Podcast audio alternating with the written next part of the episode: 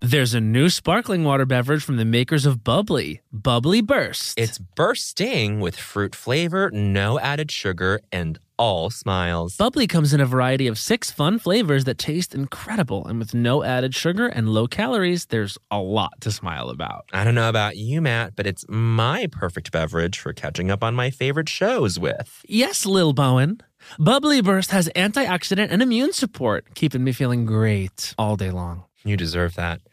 Try new Bubbly Burst. You know that I feel like it's really important to express yourself. I know that about you. You got to put your true self out there, okay? And those classic Crocs, clogs, and sandals let you do just that. Between the rainbow of colors and the gibbets charms, you can create a unique look. And I mean, literally, no one else will have shoes exactly like yours. Hey, you know, it doesn't get more comfortable than Croc, clogs, and sandals. They're just the perfect blend of comfort and creativity. Visit crocs.com to explore the latest styles and gibbets charms. Hacks is back for season three, and so is the official Hacks podcast. In each episode, Hacks creators Lucia Agnello, Paul W. Downs, and Jen Statsky speak with cast and crew members to unpack the Emmy winning comedy series. You'll hear Hannah Einbinder and Gene Smart speak to their on screen dynamic, along with stories from the show's writer's room, on set antics, and creating the world that Deborah and Ava inhabit. Watch Hacks, streaming exclusively on Max, and listen to the official Hacks podcast on Max or wherever you get your podcasts. Do you want to boost the economy like Taylor Swift? Do you want to run a business empire like Rihanna? Intuit is the financial platform that helps everyday people prosper. Intuit helps you take control of your finances through products like TurboTax, Credit Karma, QuickBooks, and MailChimp. Whether you're trying to manage your money or trying to run a business, Intuit gives you the confidence to take control of your finances so you can live your best life. Intuit has helped 100 million people live their best financial lives. Visit intuit.com, I N T T-U-I-T.com to start living yours. Let's get into it. Look, man. Where? Oh, I see. Wow. Oh, my. Bowen, look over there. Wow, is that Ooh, culture? Oh, yes. my goodness. Oh, Wow. yeah. Las Culturistas. Ding dong, Los Culturistas calling. And, uh, you know, some things to address up top. Yeah. As usual. Mhm. This is day three of our unplanned saga.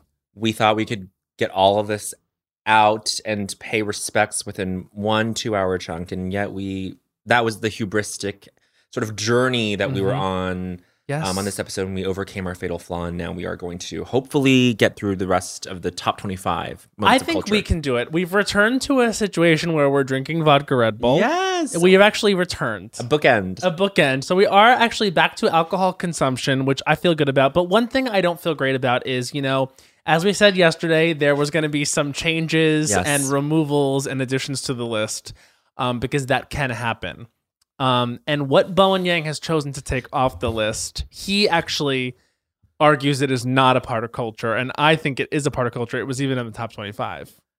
okay, let's talk about it. Uh, uh, I will not. I'll get to. I what, want you to say it. I'll get to what I replaced what we're about to reveal with once we get to it. But Mhm. I took out. First of all, let me no. This is what I have to say up top before we get into this. Oh, wow. The way we wrote this list was we Mhm. started with number No, one. but they don't need to know the and worked process. our way they don't need to know the backwards. process. They don't need to know the process. So it felt like a very sort of like stream of consciousness that we were just Oh. putting in random things willy nilly and not really giving thought to the order when we've been giving thought to the order this whole time. Um, absolutely, Me- Big Ol' Freak by Megan The Stallion beat out Jonas Salk inventing the polio vaccine for empirical reasons. We agree on that We one. agree on that one. I took out Christina Ricci, who was I think at the 20, 20th He spot. took out Christina Ricci. They replaced it with something much more significant. Christina Ricci, I mean, after Adam's family, w- like what was like the big moment? Like That darn cat. White Snake Moan. Um, Black Snake Moan. Black were like, Snake Moan. But Excuse see, I you. don't even that's know- That, that was tough. Oh, and who else is in the movie? Justin Timberlake. Who cares? And Samuel L. And I just want to say something.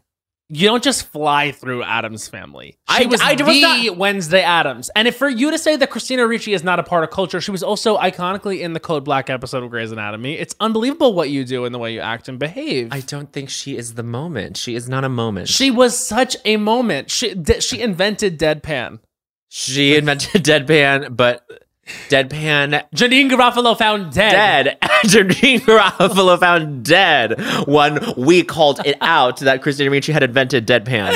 I want to say that what I replaced Christina Ricci with, we'll, we'll, uh, we will talk about this when we get to it. And I would argue a huge moment for the culture, an actual moment, someone doing something and it Are affecting. you serious? but you need to affecting the culture. relook at Christina Ricci's efforts to film and television I and don't know. understand that when she, when she was in Adam's Family, turning those lines, those one-liners, it we, it had never been seen before. Winona wishes Winona wishes. Oh my God. Winona sadly did not make the list. she Well, let's didn't just make spoil the that. list. Was she Winona Ryder is not on the list. No. Not even for her SAG Awards um, faces. No. Not even for her with the Christmas lights. No. Not even for her during her actual peak. I mean, Okay, Matt, I think it's time to dive into the top 25. and- Despite us not agreeing on Christina Ricci, I think we agree on literally 99.9% of the list. And that includes what we're about to say. So 99.9% of 200 items is 0.2%. So we well, agree. then, uh, th- so my statistics weren't exactly dead on. no, no, no. I'm no. I'm just doing the math, and I'm like, okay, yeah. I think like s- distributed over the 200, there are f- parts of each item on the list that we disagree on. Yes, I, I think that, but that's part of partnership and concession, Yes. and that's part of moving forward. You know, we can't agree on everything. Yes, we just want to clear up something too. Um, we had people reach out. They were saying, um, "Oh God, I hope this person doesn't make it on the list, or this person doesn't make it on the list." Like people that they seem to dislike, and we go, Mhm. we This are is not we- negative. That's not yes, exactly. This is not the biggest impact people it is the uh, we should clarify that it's cultural moments that uh, were positive that positively affected This the is culture. cultural canon, and Yes. there's no place for your negativity, your No. disagreement. You are not the culturistas. We are. We say the list. oh no but i'm saying it's p- no but no, no, I know negative what you're pe- saying. no negative people I know what you're saying. There's not a lot of negative stuff in the list because that's not actually contributing to culture. Exactly. You have to be positive to contribute to culture, and that's actually real culture number twelve. you have, to, be positive, to, contribute, to culture. You know, even the the quote unquote nasty moments on the list, including Rosie and Elizabeth's fight on the View, They or contribute positively in a way. exactly, and even Jamila Jamila's multiple slash conflicting stories about getting chased by bees that positively contributed to the culture. it positively contributes to the culture because it makes it more of a possibility that she is done on Snatch Game soon. yes, I think that when you when here's the thing about Jamila Jamil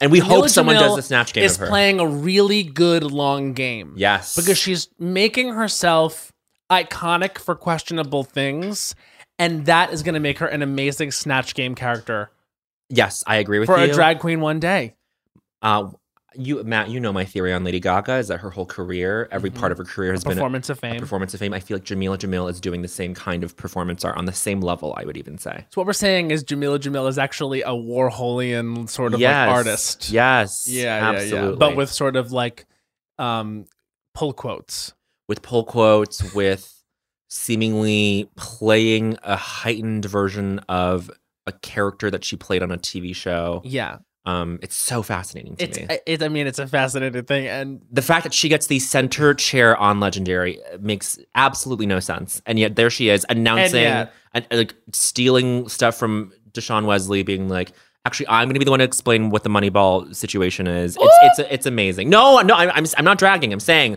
it's it's performance art. it is it's performance art I'm and not also- dragging. I'm not dragging to Jamila. me, there's actually nothing funnier than a beautiful woman being chased by a bee.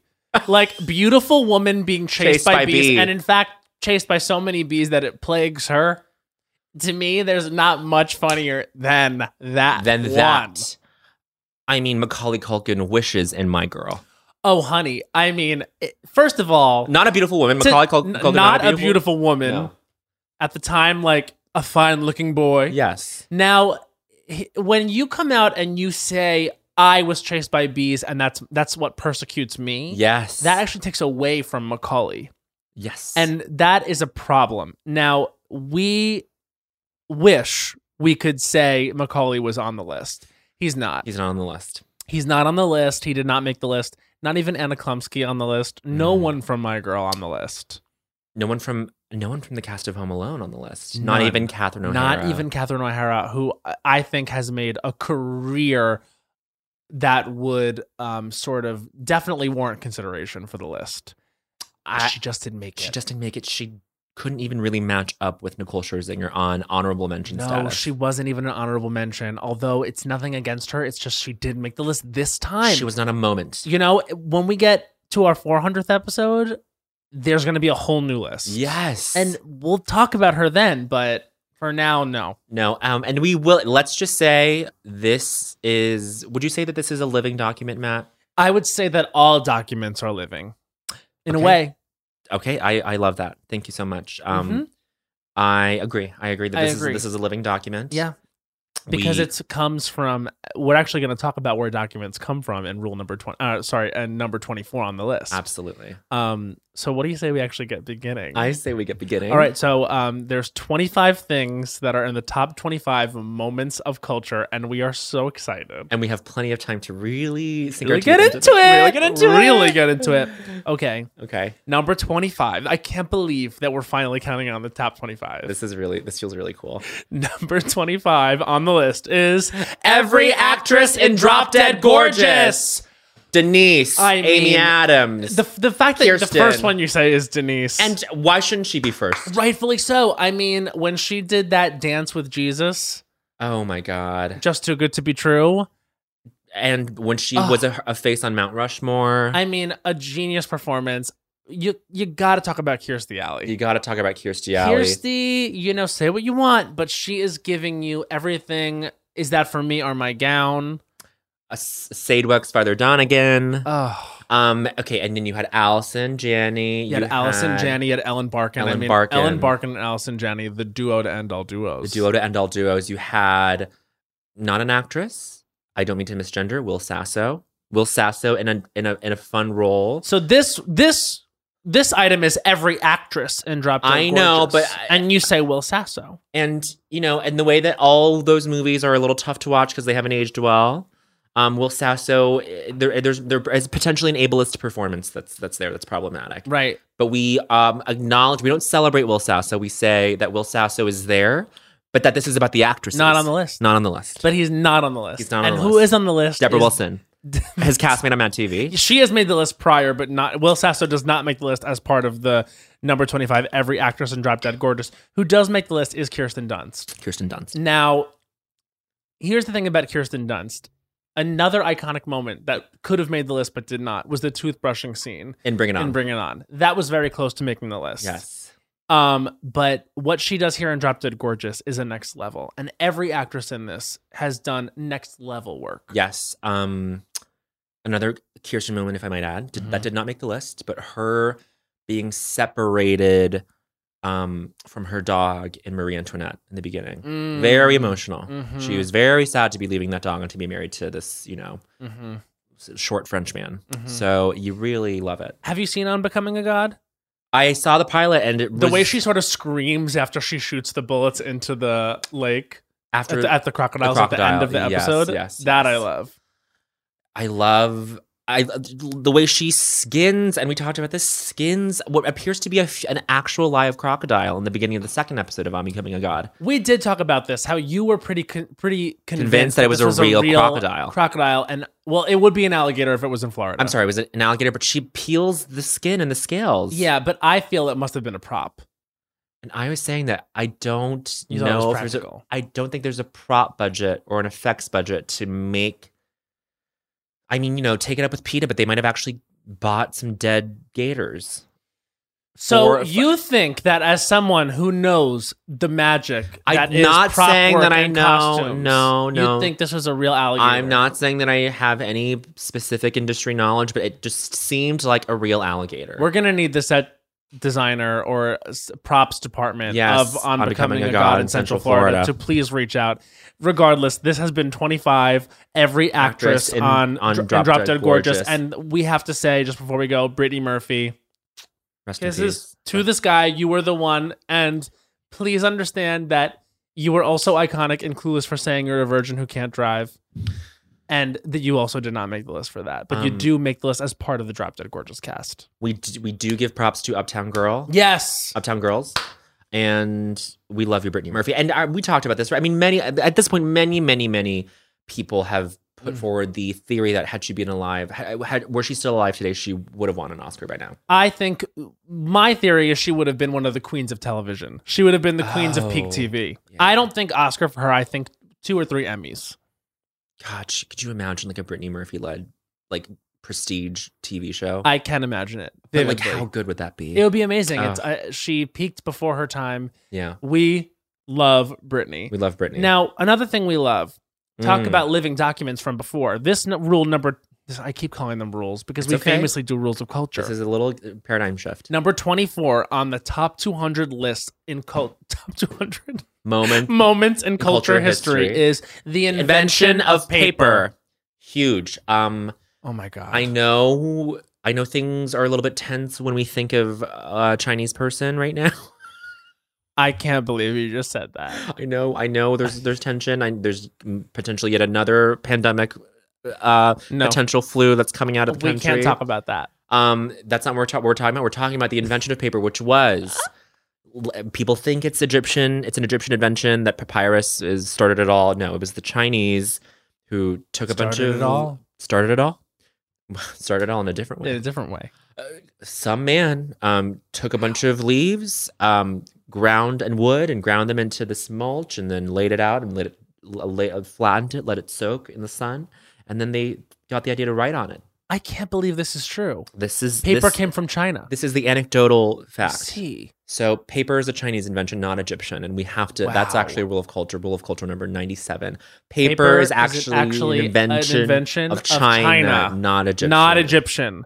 So unfortunately, Egypt this you lose this, isn't round. yours. You lose this. this is round. not yours and i just have to say we would not have so many amazing things if we hadn't had paper we wouldn't have had you know the journals that taylor Yes. swift wrote her songs in we wouldn't have had the napkin that um, J.K. Rowling. jk rowling wrote. Row- and we, we we celebrate her we would have had the the paper that um, was a facsimile on the Google document that J.K. Rowling wrote her 27 paragraph s- transphobic screed on that she would later publish onto her own Drag her. website.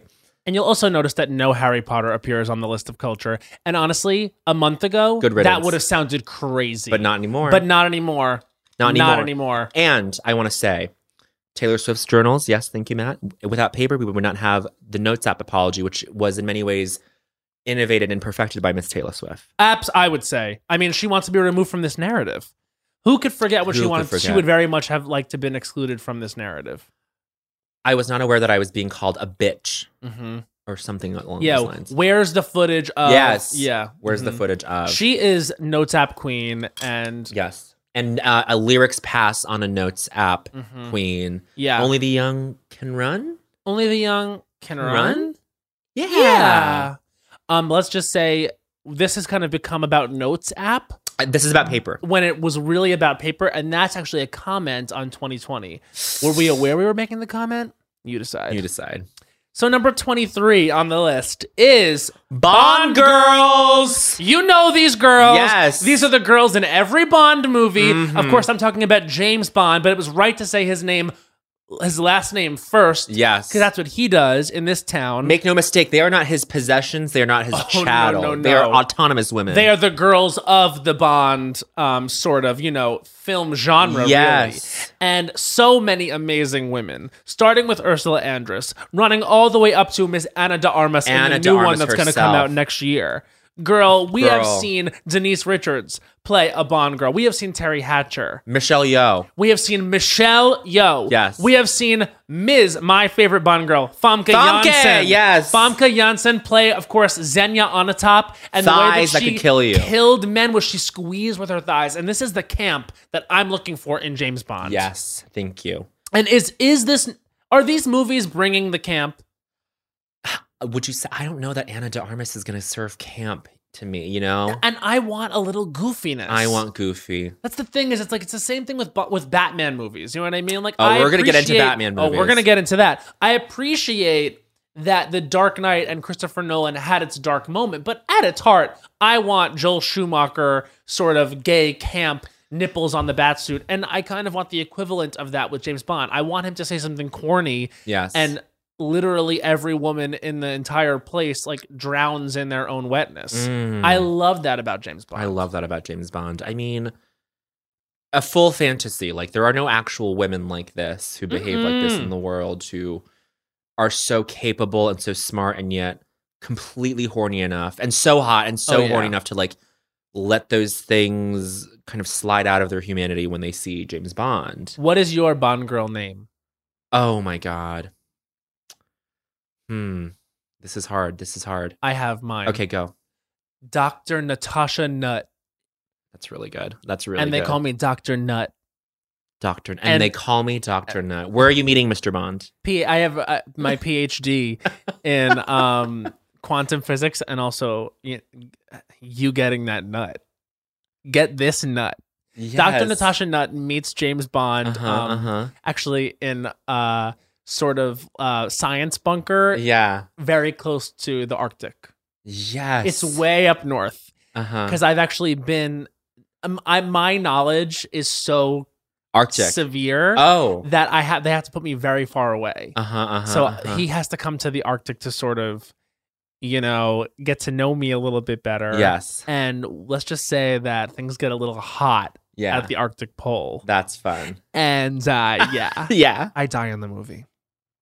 After you give. After we crucial in- have intelligence.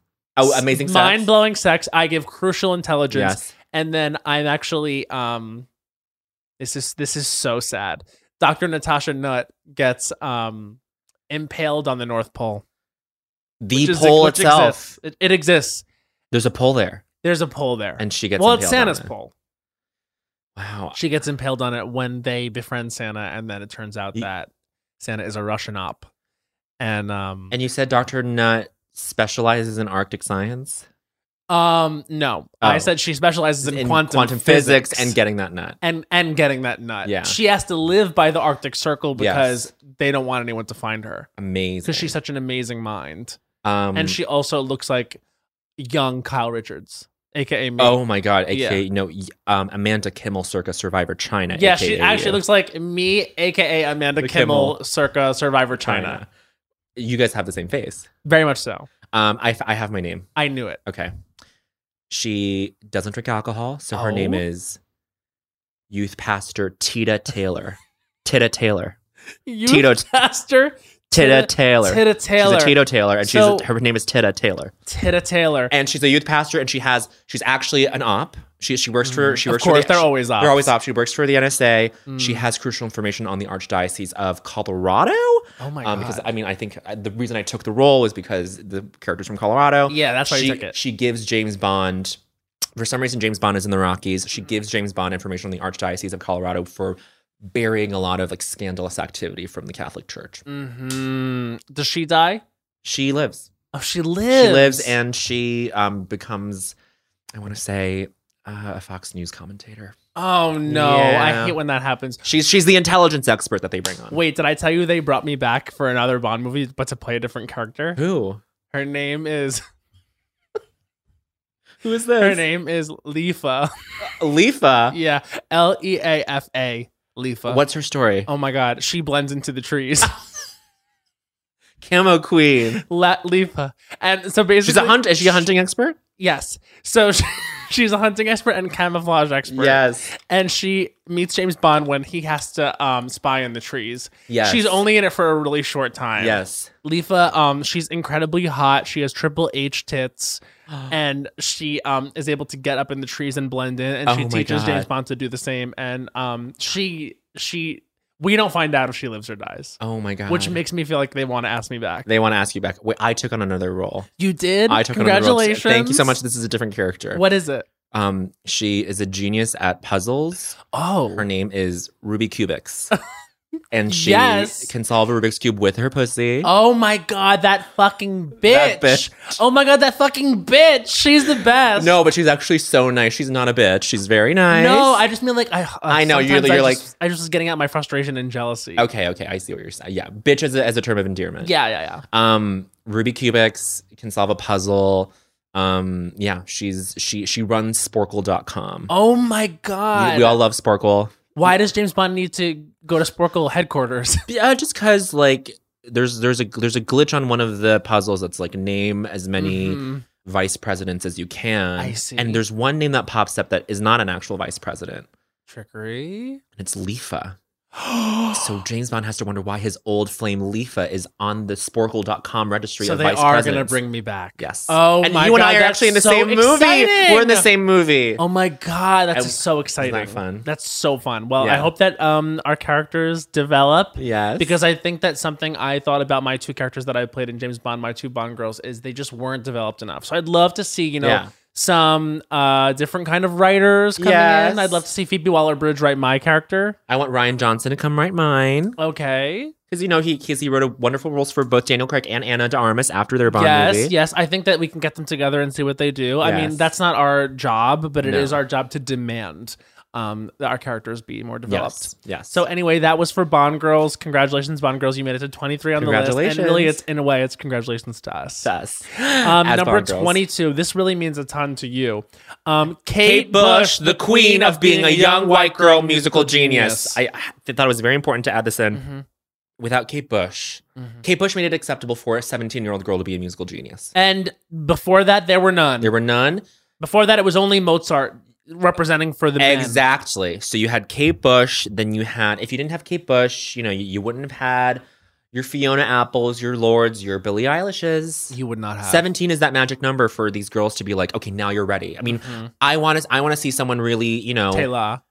Taylor, absolutely. Taylor 15 though. Wow. When she w- received public agno- like acclaim, I want Taylor. I was gonna say, you know what I was gonna say? I was like, I, What? I can't wait for the day when a 15 year old girl Mm. comes forward and and you know breaks the mold and says it's okay to be a 15 year old young white girl teen musical genius. Yeah. Oh, but Taylor already did that. she kind of already broke that open, so I guess now we're just gonna need a thirteen year old to come 13-year-old. out here and bust it open. Although you know Ariana who Did, Grande. you know who did do that, and everyone kind of forgets is Miss JoJo herself. Oh, JoJo. And Miss Joanna Levesque should be on the list, and she's not on the list. She did not make the list, but she really should be on the she list. should be on the list. She did not actually make the list, but JoJo. Oh my god. Do you want to know something crazy? Fucked up. I might have talked about this before. Mm-hmm. But when when Leave Get Out came out, mm-hmm, I thought because I was the same age as JoJo. mm-hmm, And I same. was like, okay, well, she's talented and famous, so I guess, I guess I have no shot at fame. uh, I understand that. Do you know what I mean? It's like, oh, there's only so many spots left For for 13. for, for people our age to be famous, Right, exactly. We did not recall at the time the being told that we would age. Um, I totally understand that. I think So that I, so I'm just, I just want to own up to the fact that when JoJo first broke out on the scene, I, you were my, jealous. my first emotion was jealousy. I think the first thing I thought was empowered because I was Mm. like, oh, a 13 year old can become famous. It can happen for me. And so I thought, okay, well, then within the next year or so, I'm going Yeah. to be giving you everything JoJo's giving you. that's that's true. That's fair. I felt empowered. I chose to see one of my peers when they were Yes. succeeding. I chose to Yes. feel empowered. And you need to go to therapy about this. Yes. The way that you have treated JoJo Mm-hmm. And you know, now understanding the way that your feelings about her started, Oh my god. it totally un- I totally get the way you treat her now What do you mean? cuz you I Just didn't. I didn't put don't- her on the list. you didn't put her on the list. Can I say something about JoJo though? This is like me canceling JoJo. I best not miss. JoJo normalized going through your significant other's phone. So what? That's an invasion of privacy. No, it's I don't First of all, is that a felony? it might be. It could in be. some states. Some girl. states. Well, I just want to say you have to do what you need to do when you feel your partner is trifling. hmm I feel this way. Okay. I Would I? Would you? I just want to. I feel this way. I I just want to say this is a thing that has not escaped my mind, and it's a Matt Rodgers original, of course. Matt Rodgers can turn a damn phrase like no one, no one else. We were watching something the other night. Disney fairy tale wedding. But for some reason, like Joey Fatone. Oh no, no, uh, this cou- this couple was in Greece, Mhm. and then for, Oh, yes. and then I br- I was like, you know what? If Matt Rodgers were Joey Fatone's age, or circa two thousand three, two thousand four, whenever Big Fat Greek Wedding came out, he would have played the Joey Fatone. Mm-hmm. I role. should have played that part. and so Matt Rodgers rises up from his seat and goes, "I should have played that role. I." I And the the emphasis on the I, the second I, powerful. I feel really, and that character was gay, right? I don't think so. I think Joey Fatone comes out as It yes. would've- I'm telling you, he is. He is. Joey Fatone is gay in my Big Fat Greek Wedding. What are you doing? Hans, I'm literally, I'm looking at the screen trying to get someone to help. Hans, look it up, Hans, you have to look this up, please, please. and let us know if if Joey Fatone was gay in my Big Fat Greek wedding. No, we would have, we would have, we would have remembered it because then we would have thought about Lance, and we'd been like, oh, Joey Fatone came out before Lance Bass did. Like, no, we would have. Anyway, remembered. this is the end of number 22, which is Kate Bush, Bush, the queen of being a young white girl musical genius. Hold on, Oh, Hans is we're getting an typing. answer from Hans. We're getting an answer from Hans. My Big Fat Greek Joey wedding. Fatone Joey gay. Fatone gay. and the second one. Angelo, the comical cousin played by Joey Fatone, comes out as gay to his family and introduces them to his partner. Okay. Um. Huge. That's Thank you, huge. Hans. Thank you, Hans. I really quick before we move on. Yeah. Talk about that. I know y- it was important to you to talk about Kate Bush.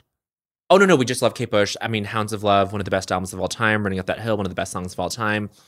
Um, you know, beginning of quarantine, I was I was getting very very sad, like we all were. And then one of the soothing, comforting watches that I had was um, a YouTube documentary, or I should say, a documentary on YouTube, a bootleg of a documentary on YouTube about Kate Bush. Damn. beautiful, beautiful watch. I want to say, unrelated, that the I, the emphasis on Matt has such a mastery of phonetics in the English language and really leveraging them. And I don't know my comedic words, way. but I do know my heart, and the heart come. It, you, sometimes you show phonics. your heart through phonics. yes, Matt has really. I have a theory now in comedy that Matt helped me excavate, which is the words that that is and funny. now I. That has such comic power, comedic power. Mhm. Um, th- You the can blank that that land has. Um, gonna have to blank on that one. Why did you do that to me? Um, the word that is so powerful because it just because it, your brain is trying to fill in the blanks with an infinite amount of unknowns. With that, you're like, what is th- what? That could be anything. It, It literally could be anything. It could be a noun, or it could be sort of i- any old thing. provides just amount. It's it, it's it's really um a transaction between you, the reader of that as a word, and um the person saying that because it's a, co- they're starting a dialogue. They're saying the word that, and it's up to you to fill in the blanks of what that is. Well, whenever you say the word that in a sentence, or if you're trying to get something across and Yes. you use the word that, what you are referring to is the comedic thing you are thinking about. Yes. So you are referencing what is in your mind's eye without explicitly um, verbalizing Thank you. the comedic object Yes, um, or subject even. or subject even. Got- And we, our book is coming out. can't forget so- that one. Can't forget that one. Um, we really need to do a book. Yeah, we we, really should need do to a book, The one. Rules of Culture, and we've been saying this for years. Yes, but now Will you be allowed to do a book? Yes. Yeah. Okay. Um, it just has to be the right thing. Rules of culture. There's something. You don't it- want to do that. It just feels first thought. I, it's not our book book. It's a coffee That's what table I'm- book. Yeah.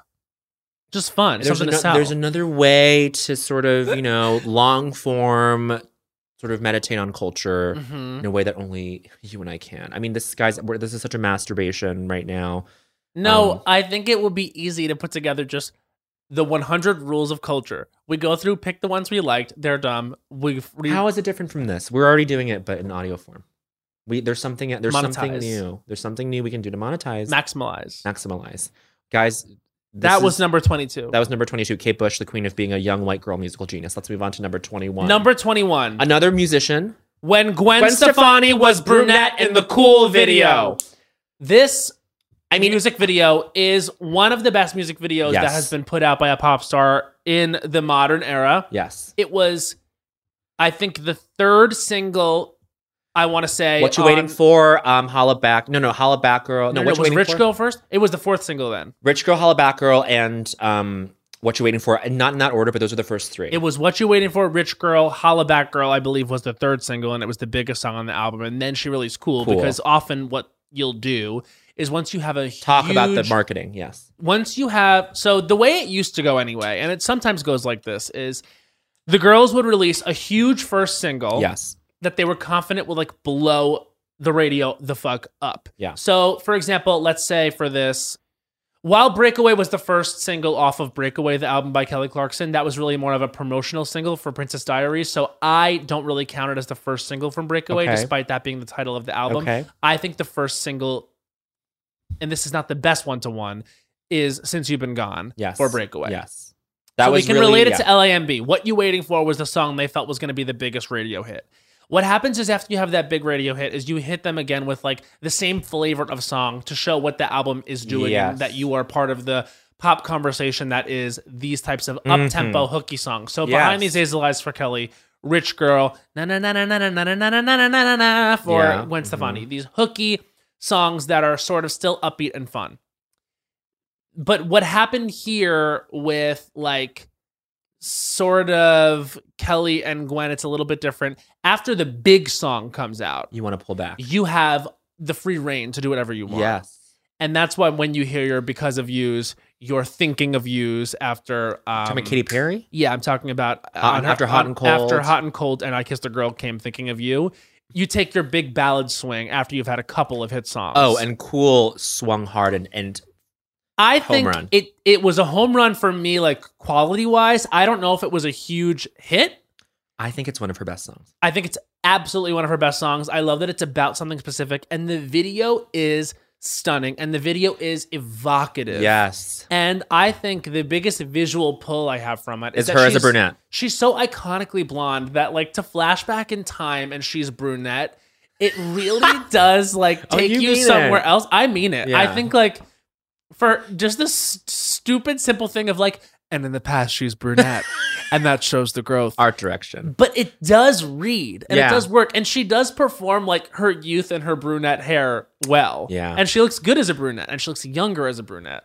Oh my God. And that's not to say that she doesn't look young. She has not remained looking young. She looks more distinguished and professional. She's like the Gwen is Stefani that important. we know in the modern day of the video. Yes. Because the video is her ex boyfriend from way back, her first love, Yes. comes to see her in her mansion, in her Gwen Stefani mansion in like Italy, um, with his new girlfriend, yes, who's, yes. of course, a brunette. Of course, a brunette. So they sit down and they're talking, and as they're kind of having a cup of coffee and talking and exchanging words, ideas, thoughts, memories, etc., they flash back to their old days as the song "Cool" plays, and the lyrics go, "After all that we've been through, I know we're cool." and it also harkens back to the other item on our list, describing things as cool. describing things as cool. And that's the conversation that we're having culturally in this list. Oh yeah, her on the bed, just kind of rolling around. iconic. And and uh, my favorite part of the song is towards the end. It's it's it, the song is sort of like has resolved. It's sort of the denouement of Mm-hmm. the song, and she and she just does the little melodic flourish. I will call it. It's so genius. Uh, and a coo- cuckoo. Uh, uh, I mean, it's No, but cool. it's She's so, good. She's actually a really, really good vocalist, and she's incredibly singular. Of course. I mean, look, she's not belting on the song. It's a ballad, but she's not like she's like it's restrained, it's controlled. It's so good. Mm-hmm. You never hear it covered. Probably no. because everyone's like it was done "Eh." right the first time. Yeah, and also like it feels like it was so specifically written by her for her that and produced for her that it's like it's not a rangy song at all. And I think honestly, if you heard other people trying to sing it, they would sound like stupid It or would like sound an artificial. imposter. Yeah, yeah, yeah. because it's her song and her moment. And that video, I love a music video that takes us on an emotional journey. All of these ballads I'm referring to have amazing music videos. The Yes. Thinking of You video is Yes. wonderful, starring Yes. Matt Dallas. The Because of You video was Mm-hmm. directed by Vadim Perlman, who directed House of Sand and Fog. okay, Shore. And Sh- Shore was in that. And Kelly Clarkson wrote The Treatment. And that's incredible yes. and all these songs have great journey. music videos. And "Cool" is the best fourth single ballad video From that era. from that era, and it was a moment. Yes. And the the visuals are amazing. The bridge when the two of them are looking at each other, the editing in the video is incredible. Gwen, Gwyneth, Gwen's acting in the video Yes. is amazing. At the end of the second verse, girl, girl, maybe this is not worth saying, um, but I feel like the reason why it's not covered, this is such a great observation that you don't hear it covered. Mm. The reason it's not covered because is because cool melodically, lyrically, production wise, Mhm. perfect match, perfect Yes. intersection. You can't really innovate on it and like let's do like a let's do like a pared down orchestral version of cool. Let's No. do like a like a bluesy what it's like no, it's like it's perfect as it is. No, There's no, yeah. reason to fuck with it. I think it uh, did not get the critical attention that it deserved at the time. I think it's one of those songs. With, and let's listen to it now. Yes. Because it holds up. and I believe Yes. it would be, I believe it would do well for her even today. Like if she put it on an album today, And It would do actually, very to well. be honest with you, like I know LAMB is not on the list, but a lot of the songs on LAMB, Very except good. her obvious misses, could work now. Very good. That album was like forward thinking and progressive musically and lyrically in a way that I think we're not really understanding. As an Asian person, I have such complicated uh, feelings about LM. But you loved that at the time. I loved it at the time. Uh, my most listened to album through high school, especially freshman year, 2004, it competed with 2005. Breakaway for me. Oh, thank you. Yeah. What you waiting for? The f- I mean, if you think about that, like think about that song. That song is her having a conversation with her, like having an inner battle where Mhm. she has this saboteur. Let's say I'm not trying to like invoke a specific person too much, but it's her like the voice in her head battling with like her trying to like tell herself that she can go solo. Like, isn't Mhm. that crazy? Yeah, and that's to be the first single. It's so interesting. And also, like, the writing on that album is very specific and it really feels like a personal journey. Also, how many times have we seen Alice in Wonderland referenced as a Yes, lyrical yes. concept and as a visual concept since that? Not to say she's the first that did it, but Yeah. the first I can remember, like, it's such an obvious match, like Uh-huh. pop music and like the whole fame thing with the Alice in Yes. Wonderland of it all. So it should feel on the nose, but that felt really specific. Maybe it was the TikTok of it all. Yeah, yeah, yeah, yeah, yeah. But that song was really good, and most of her album is really good. The song "The Real Thing," um, "Bubble Pop Electric," Bubble Pop Electric is the production of Bubble Pop Electric. If you can like get a good pair of headphones on and blast Bubble Pop Pop Electric, like the like just it it like it's car it's carbonated. Like it like it goes Mhm. between hmm it's crazy. Yeah. It was unreal. And that actually that lost the pop vocal Grammy uh, uh, album Yes. Grammy to you know what- yeah. Breakaway. And, And we agree. we agree, but here's the thing. The Kelly- vocal Kelly has the better vocals. Full right, stop. if you're but it's it- the award is for pop vocal album. So and when you say better vocals, it's like yes, Kelly is a quote unquote better singer on paper. However, Kelly won the pop female vocal Grammy for Since You've Been Gone. And so I feel like she had a Grammy that year. Therefore, like as an album, maybe LAMB, just because Breakaway, I don't think holds up as much in retrospect. I think it's very pop rock Yes. of the moment. Whereas LAMB, you can listen to it now and be like, this was like a dance pop electric album with interesting concepts. she's doing so much. She's doing a million different like chameleonic things. Like Mhm. pre Gaga, like she was like, oh, she can like do like Madonna Material Girl esque, like eighties Madonna, and she can Mhm. do like, you know, no doubt ska. She could she could do it all, and like sh- and she could like do like a pop hook that fits nicely with like a hip hop bridge or whatever, and like. Just even like Bubble Pop Electric, just like being like, "Come on, Johnny, when you gonna get over here?" It's like, what are you Mhm. like? What are you doing? Like, you're doing so many things, and they they, they, they somehow all work together. and that's really what pop should be. Yeah, You know what I mean? It like she that was a really fun album, and like we're talking about with Cool, like didn't miss you with the emotional stuff too, because No. this this song is very specifically about her breakup with the guy from No Doubt. Yes. So that was like her first love, and how they moved on, and it's it's if you've ever been in a relationship yes, it's ended and you can look back on it really the way that you can have a difficult relationship with anyone and years later how you realize it's just a sort of um uh s- moment on the long road that is your many memories together Yes. i love this it's beautiful. I'm so glad you included this and that we're having such an in-depth conversation I about love it. I this really song. am. And okay, let me just shout out a couple more songs off that album. Mm-hmm. Um, uh, Crash. crash back, baby, do me fast in your car. I'm here waiting, crash, crash into me real hard. oh yeah and the last, the last track on Love Mm-hmm. uh, "Long Way to Go," like Mm-hmm. a song about a long way to go it's a song about like race relations. It's a song about race relations. So, so with that, can we quickly talk about the Harajuku girls of it all? Because Yes. she would say that it was that it was an homage, it was an appreciation, but it really did seem to overtake a lot of visuals on that album. And so, I'm wondering, what are your thoughts on this? Have you thought about it? I've thought about it. I don't. I haven't. Re- I, I will say I haven't really come to like a conclusive. and you won't speak for everyone here. You speak for No, no, yourself. no, no, no, so no, no, no. let's just listen, say that. um, in the way that I feel like like the worst sin you can commit when you are stepping in an appropriative, risky Mhm, direction mhm. is to dehumanize the subject, the cultural subject. Do I feel like the Harajuku girls were dehumanized a little bit because they were just kind of Props. props and following her around at red carpets, and then sh they were even in the Sweet Escape era. Mhm. So I can't tell. I really can't tell, but that is weighed against her, like, I think being very visually inspired in a way that, like, honestly, like, kind of trivializes Asian bodies in a way that a lot of white people, and not even just, I, I- this is not like an, an actual political term, but like, Non Asian people dehumanize Asian people in a way that's like, oh, like whatever. It's like, I mean, the way that we casually sort of talk about Asian people and like in human terms, I feel like that like is something that she probably couldn't compartmentalize and partition out against her actually genuinely going probably visiting Tokyo and like going to Shinjuku, going to Harajuku, going to wherever and being like, oh wow, I love this counterculture and, in wanting fashion. to incorporate it in her Yes. aesthetic.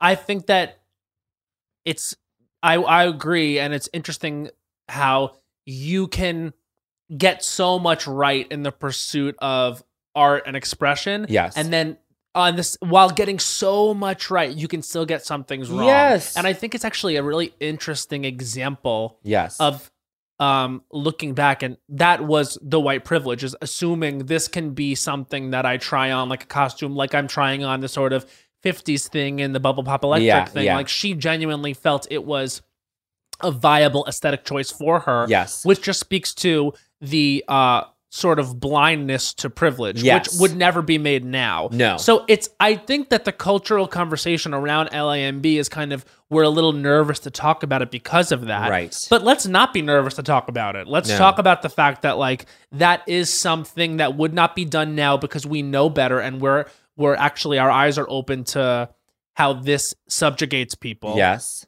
But also, you know, that album is great.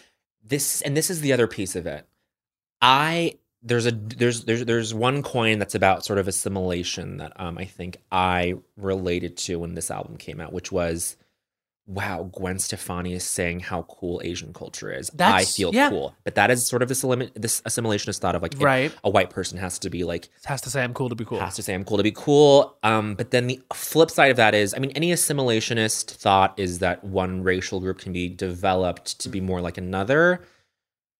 And I feel like on the other side of that, like Gwen Stefani is sort of like, in a way, like what I was telling myself back then was like, no, but she wants this. Like she wants this aesthetic, and she's actually saying that we don't need to be developed, and that the way that like we as East Asian people are is like fine the way it is. Mm. So like, there's it's so complicated. I mean, and her you're right. lyrics are literally "You got the wicked style. I love the way that you are. I am your biggest fan." Yeah. So, but and it's it's so it's like is she saying that or is or is she acting the role of a? We'd have to listen again. Yeah, yeah. but yeah. I'm, I don't think it's as simple as cancel that album. You know what I mean? Which Totally. is which is I think a good example of a lot of the way things get talked about now. yes, that you can hold opposing thoughts Mhm. concurrently and appreciate a work while also critiquing it for its many faults. and we we that was number 21, 21. when Gwen Stefani was brunette, brunette in the, cool, video. So that was appropriation of her of brunettes, famously a blonde. When it comes to travel, we all have that happy place. Whether it's the beach, ski slopes, couples getaway, or even a visit to that best friend you haven't seen in way too long, Matt. And Priceline wants to get you there for a happy price so you never have to miss a trip. Now, we all know we love to vacation together. We have various happy places. We love to go to Orlando, Florida. We love to go to Las Vegas, Nevada. We love to go to a beach anywhere. We love to go to Europe. Bowen, we have truly traveled the world globally and domestically. My happy place is with my sister in any of those locations he just listed. And now, thanks to Priceline's VIP family feature, you can go to your happy place more often while earning deals up to five times faster with a group. When one person from the squad travels, everyone gets more deals, and you can even choose your own crew. It doesn't have to be your actual family, it could be your neighbor, your roommate, your mailman, anyone. The more you travel, the more you save. For me, I'm choosing Matt Rogers. I'm choosing producer Becca. Lady Yes, Hans. we're all going together, the Lost Coach family. So download the Priceline app today to save up to sixty percent off select hotels and go to your happy place with Priceline. There's a new sparkling water beverage from the makers of Bubbly bubbly bursts. Refreshing bubbles, colorful bottles, and playful smiles galore. Bubbly comes in a variety of six fun flavors that taste incredible, and with no added sugar and low calories, there's a lot to smile about. Each sip adds a burst of fun to your day. I don't know about you, Matt, but it's my perfect beverage for catching up on all my favorite shows with. Yes, baby girl. And the resealable bottles makes them easy to take them on the go. Bubbly Burst has antioxidant and immune support too, keeping us feeling great all day long. Hey, try new Bubbly Burst. Snag a job is where America goes to hire with the deepest talent pool in hourly hiring. With access to over 6 million active hourly workers, Snagajob is the all in one solution for hiring high quality employees who can cover all your needs on demand, temp to hire, part time, or full time. You name the position warehouse worker, retail associate, grocery store clerk, fitness trainer, baker, stylist, bellhop, podcast producer. Yeah, Snagajob's got a worker for that. With their easy to use platform, you're able to seamlessly post and fill available positions quickly with a dedicated customer support team to provide all the help you need along the way. Kind of nice knowing you have a talent pool like that in your own backyard, right? Snagajob is the partner you need to keep your business running smoothly. Visit snagajob.com or text snag to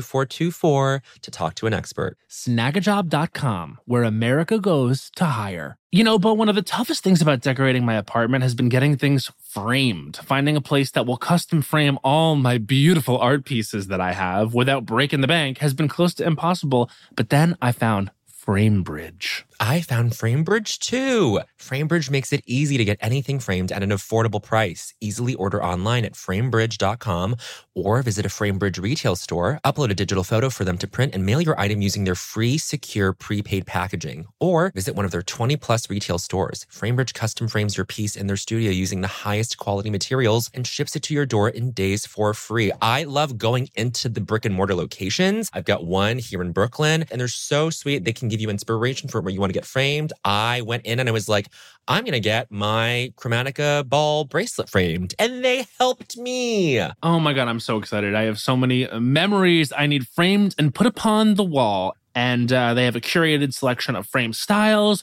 with design experts right on hand who make it fun to choose the perfect frame for you. See why FrameBridge has been trusted to frame over 2 million pieces. Visit framebridge.com or a local FrameBridge store to get started and custom frame just about anything. That's framebridge.com.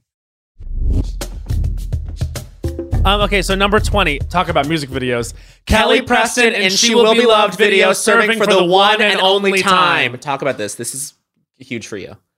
She was The- amazing. The, and this is exactly what I'm talking about. which only is time she was amazing. The only time Besides Kelly Jerry Preston has Maguire. been a star. Since Jerry Maguire. Well, I don't even. I don't. I'm not even giving her that because you can't watch this video and tell me she is not everything and more. Yes. And this is exactly the same kind of thing, which is music videos to ballads that elevate the moment. Yes. This was such a bop on Songs About Jane, a great album. Yes. When Maroon 5 first came out, oh my God, I was obsessed with this album. Talk about This Love, Harder to Breathe, She'll Be Loved. Sunday morning. Oh, Sunday morning, everything on that album. The Sun, there's so much good shit on there back when they were like Rock. Rock, yeah, pop rock. Like light rock, like alternative pop, like whatever they were. the way I said rock.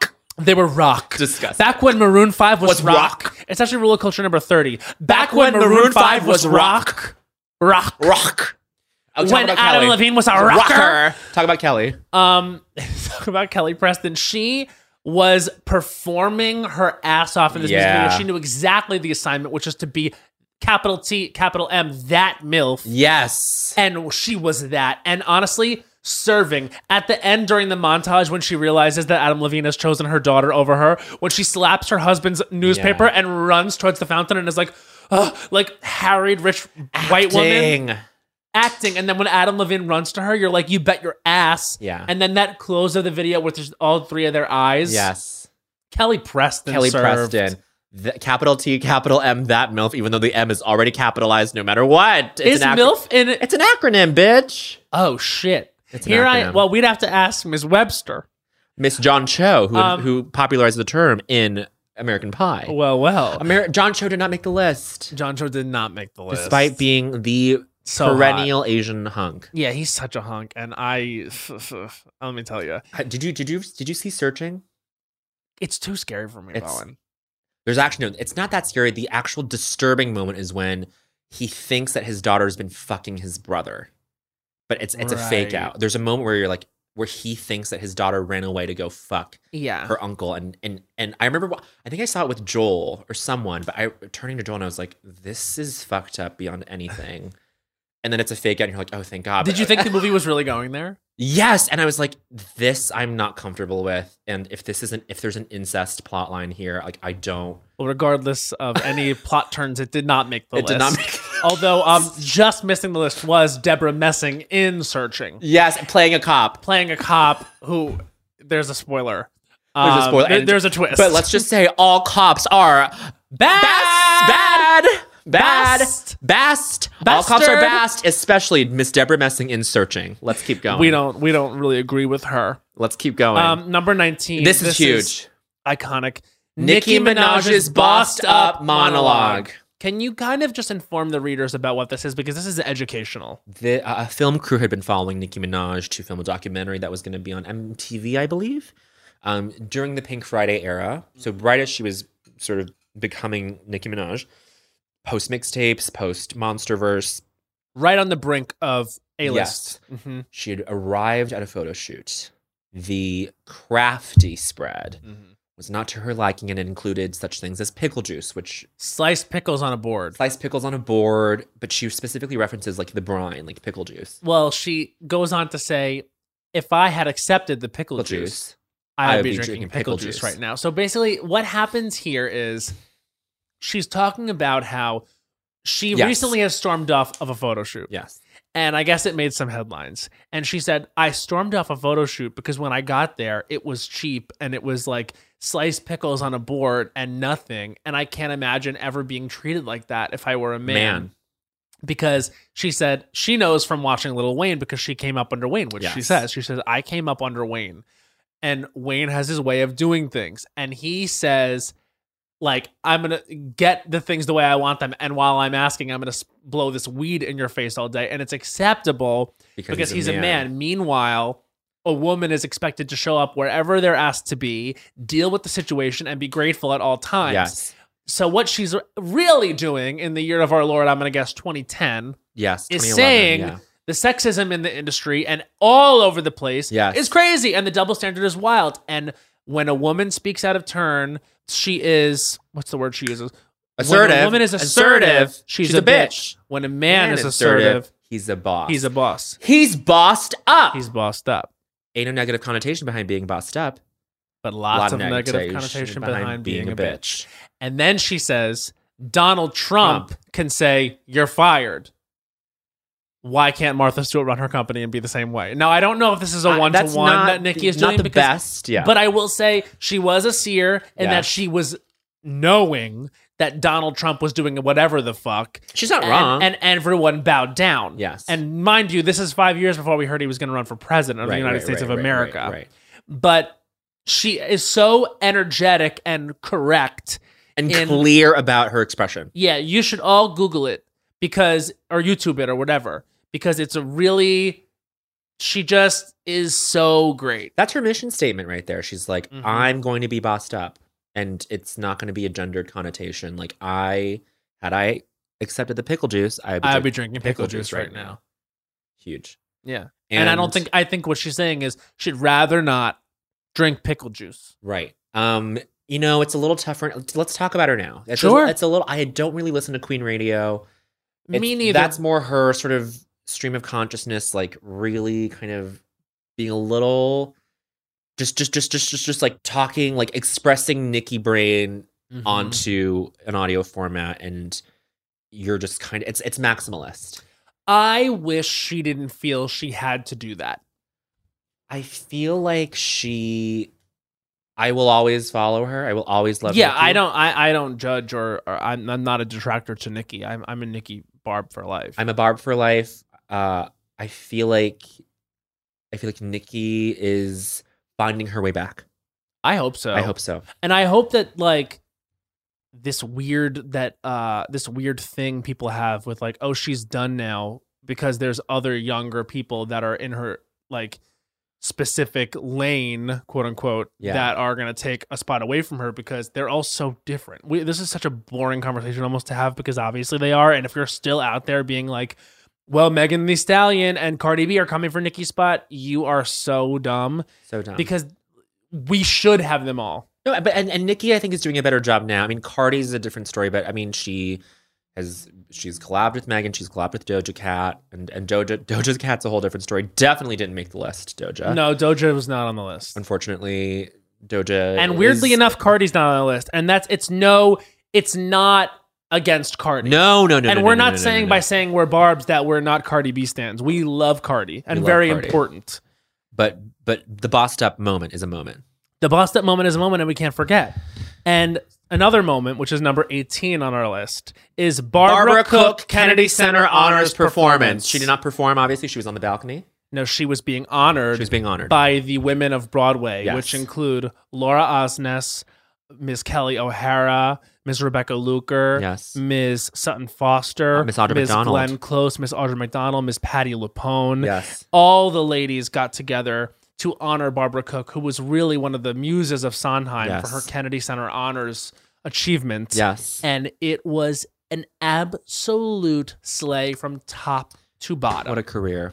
What a What career. and what a way to get honored by all Oh. The women. the girls. The girls. and they came out one by one and sang their songs. Glenn Close sang "Losing My Mind" from Follies, and it was just She Glenn Close actually slayed. It was unbelievable. Then Sutton came out with her "Everybody Says Don't." The pelvic floor of doom, Ooh. like they're- literally her sh- sound shooting through her top of her head, unbelievable.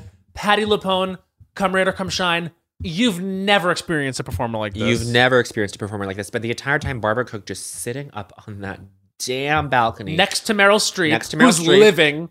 Meryl's living, but Barbara, what from what I remember, Barbara is just chill as hell, just being like, yeah, okay. Mhm. she's soaking it in. She's just soaking it in, but she's like not too affected. She's like, yeah, I I mean- mean, I, did that. She's like, I did that. My favorite thing is to watch people watch their Kennedy Center honors happen. Like, I love it. And Yes. it's just so great. And Barbara Cook recently passed away, and she's she's just one of the greats. And you know she's one of the greats when all of the greats Show up. want to show up. And never forget that Audra McDonald ended the performance with Make Your Garden Grow. It was unbelievable. Gorgeous. all the ladies. That was a good year. That was Meryl, Barbara, and I think Yo Yo Ma. I believe Yo Yo Ma. that was a Uh, yeah, good yeah, year. yeah. That was a good year. Okay. And I think there was someone else too, but I'm I'm I'm losing it. But uh, there was someone else up there that was important.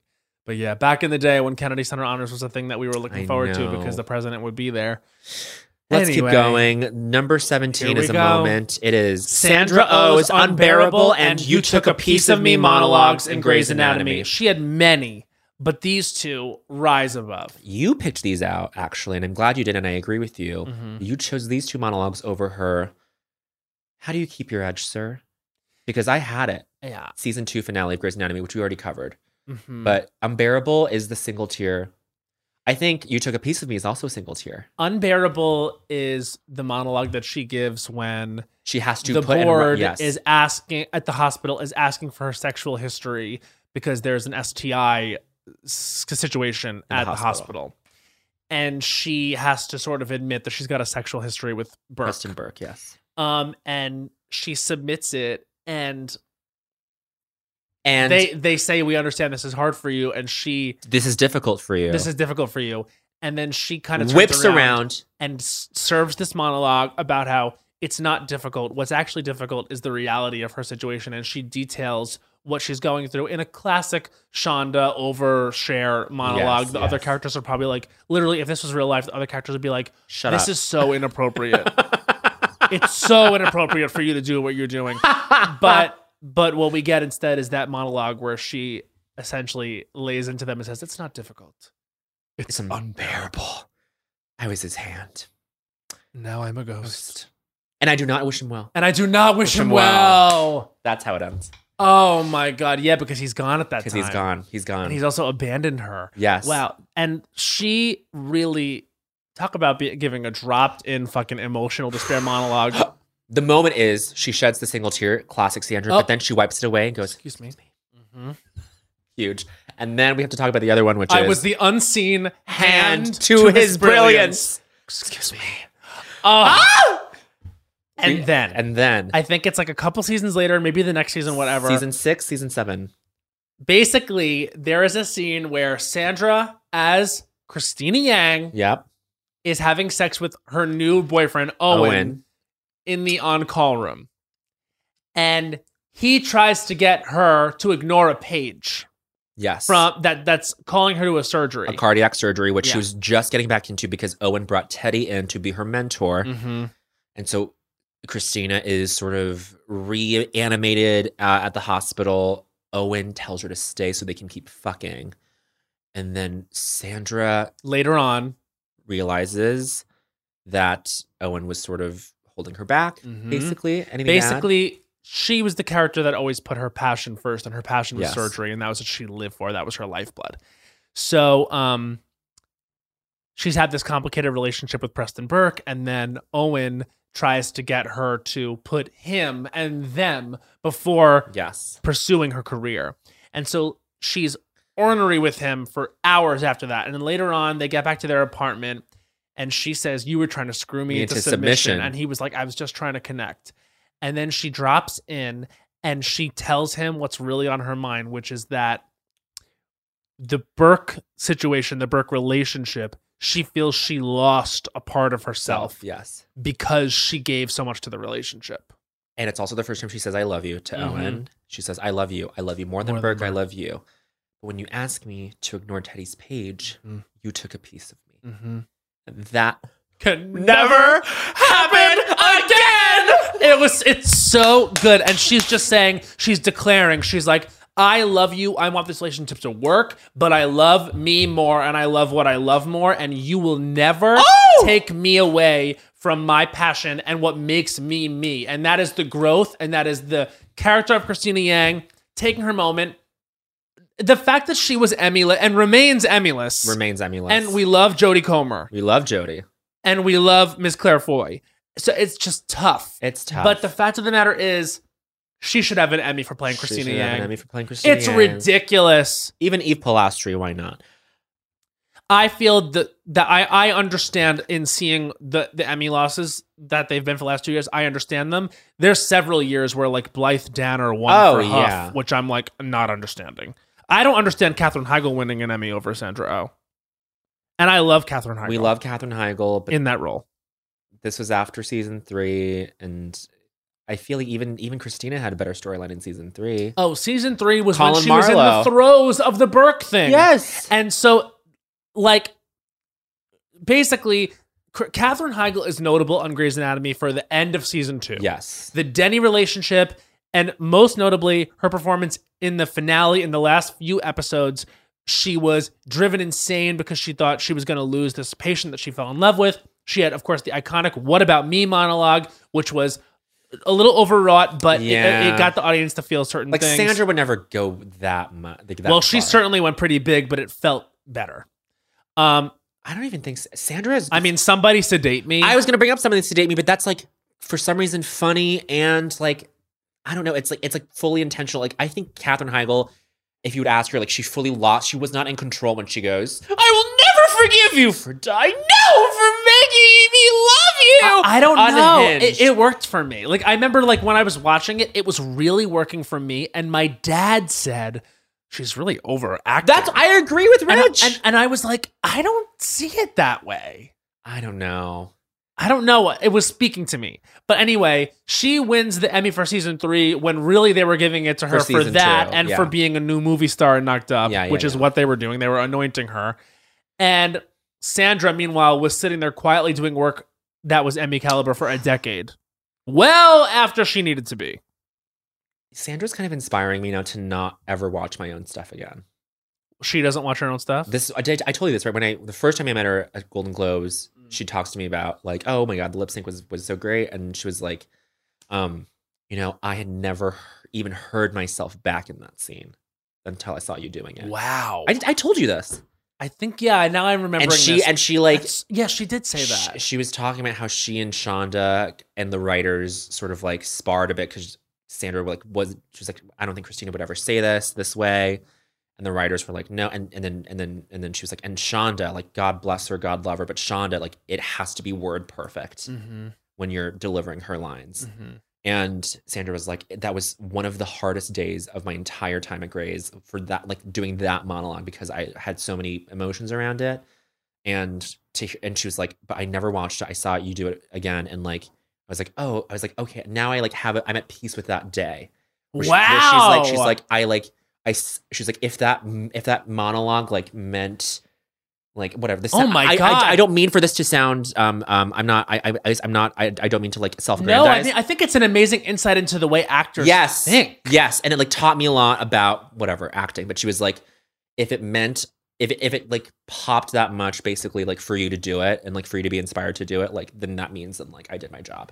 I mean, here's what I'll say. She rarely ever, if ever, missed a beat for me on that show. That Never. character is iconic. Like, and I just want to say before we move on to the next one, I just and we we referenced before it when we talked about Carrie Bradshaw monologues, put some respect on Ellen Pompeo's name. Yes, Because she has been doing that show for it's gonna be almost 20, 20. years and perfect in the role perfect. and also did all these monologues the same way and it ca- carried so so much of that show through thick and thin and always makes it look easy. yes.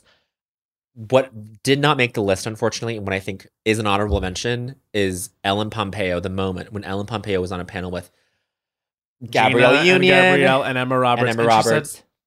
I'm not seeing enough color. I'm not seeing Seeing enough, color. And I didn't see enough color when I walked in. And Gabrielle Union Iconic. and and um, Gina. Gina just looking at each other, being like, "Oh, okay, Ellen's going there." And thank God that is allyship in action. And also not for nothing, but the fact that Gina was there being like, "Yes, good job, L." Oh, I'm going to say the L, N word actually. years later. Um, okay, moving on. number sixteen. Number sixteen. I mean, who could you forget? could forget it is Titanic Titanic, Fever. fever, and it was fever. Titanic was a cultural moment to rival some of the biggest cultural moments we've ever been through. I mean, this was all encompassing from music to film to TV specials constantly on about Yes. it to the worlds of tabloid that it created around Leo and Kate. Like, unbelievable. History and appreciation for history. Yes, and it also really, I mean, how many Titanic exhibits sprouted up? Oh I mean, my I God. went to several of them. Like, I became obsessed with the Titanic. obsessed. My first CD ever. I mean, I say my Mm. first album was Spice World, um, or was Spice. I'm sorry, but um, first first CD purchase. Mm. My parents buying me the Titanic score. I mean, from the score to the visuals to the over bloated romance to Kate Winslet turning around in that fucking hat and making her like not screen debut but movie Arrival. star moment. Yes, Leo being Leo, that like gorgeous blonde hair he had, like oh my god, Billy Zane flipping over the table. Billy Zane being too much. Kathy Bates slaying her little one liners. Miss Thing, uh, t- uh, Miss Fabrizio yeah, being oh, hot. being hot and crushed by a pylon, and then also the scene with the mother and Rose. We're women. Our choices are never easy. You want to save me working because I'm seamstress? I mean, I'm selfish.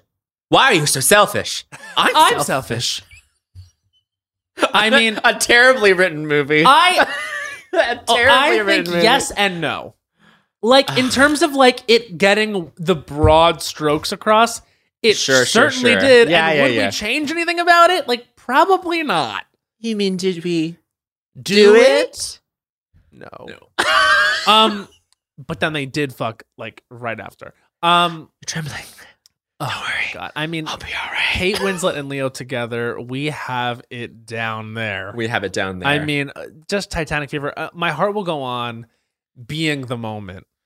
being the moment, and you know the the final shot of just the the, the black and white photos, or no, the final shot is of the boat under underwater. Honestly, you will still be emotionally affected by the film. that's true. I'll give It'll it that. sneak on television Yeah, yeah, every yeah. now and then, and you'll watch it, and you'll be you will watch the whole thing. oh, I mean, you know, it's it was on VH1 after Drag Race uh, for I It would say was. seven weeks in a row. Yeah, It was. was it on every week? It was on for some reason like every week, season twelve of Drag Race. Honestly, it's probably because it's the only way they can get them to like keep watching after that. I can't. You're not going to strap in for four I hours. of did. Titanic- Okay. Okay, girl. All right.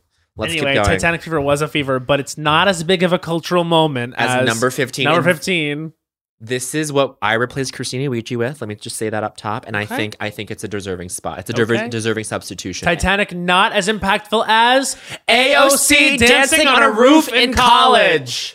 AOC's dancing is what gets her on the list. It's not just AOC's dancing. It's the backfiring from the right for being like, look at her being so whatever, I guess promiscuous. It truly did show that no matter what she did, she We be would the all love target her. of her ire, and we would. She is our champion. She is our champion. And like the, and then there was like a fun week of memes where like, you know, you do cut to the feeling overlaid on, on AOC dancing and it- yes, and it all fun worked. memes. You can do any song and have AOC just dancing, writhing around the wall on the roof. Oh my god, I love Doing her. the, the the the little grapeviney thing, she I don't know it's not a grapevine, but she like does a little dance move. Well, which is- she's a fun person who seems like, and I say this in in the most like in a respectful like uh, positive way. She is so attractive in that when she is around, Yes. you can't help but look at her. Like she has a star quality. She has a positive.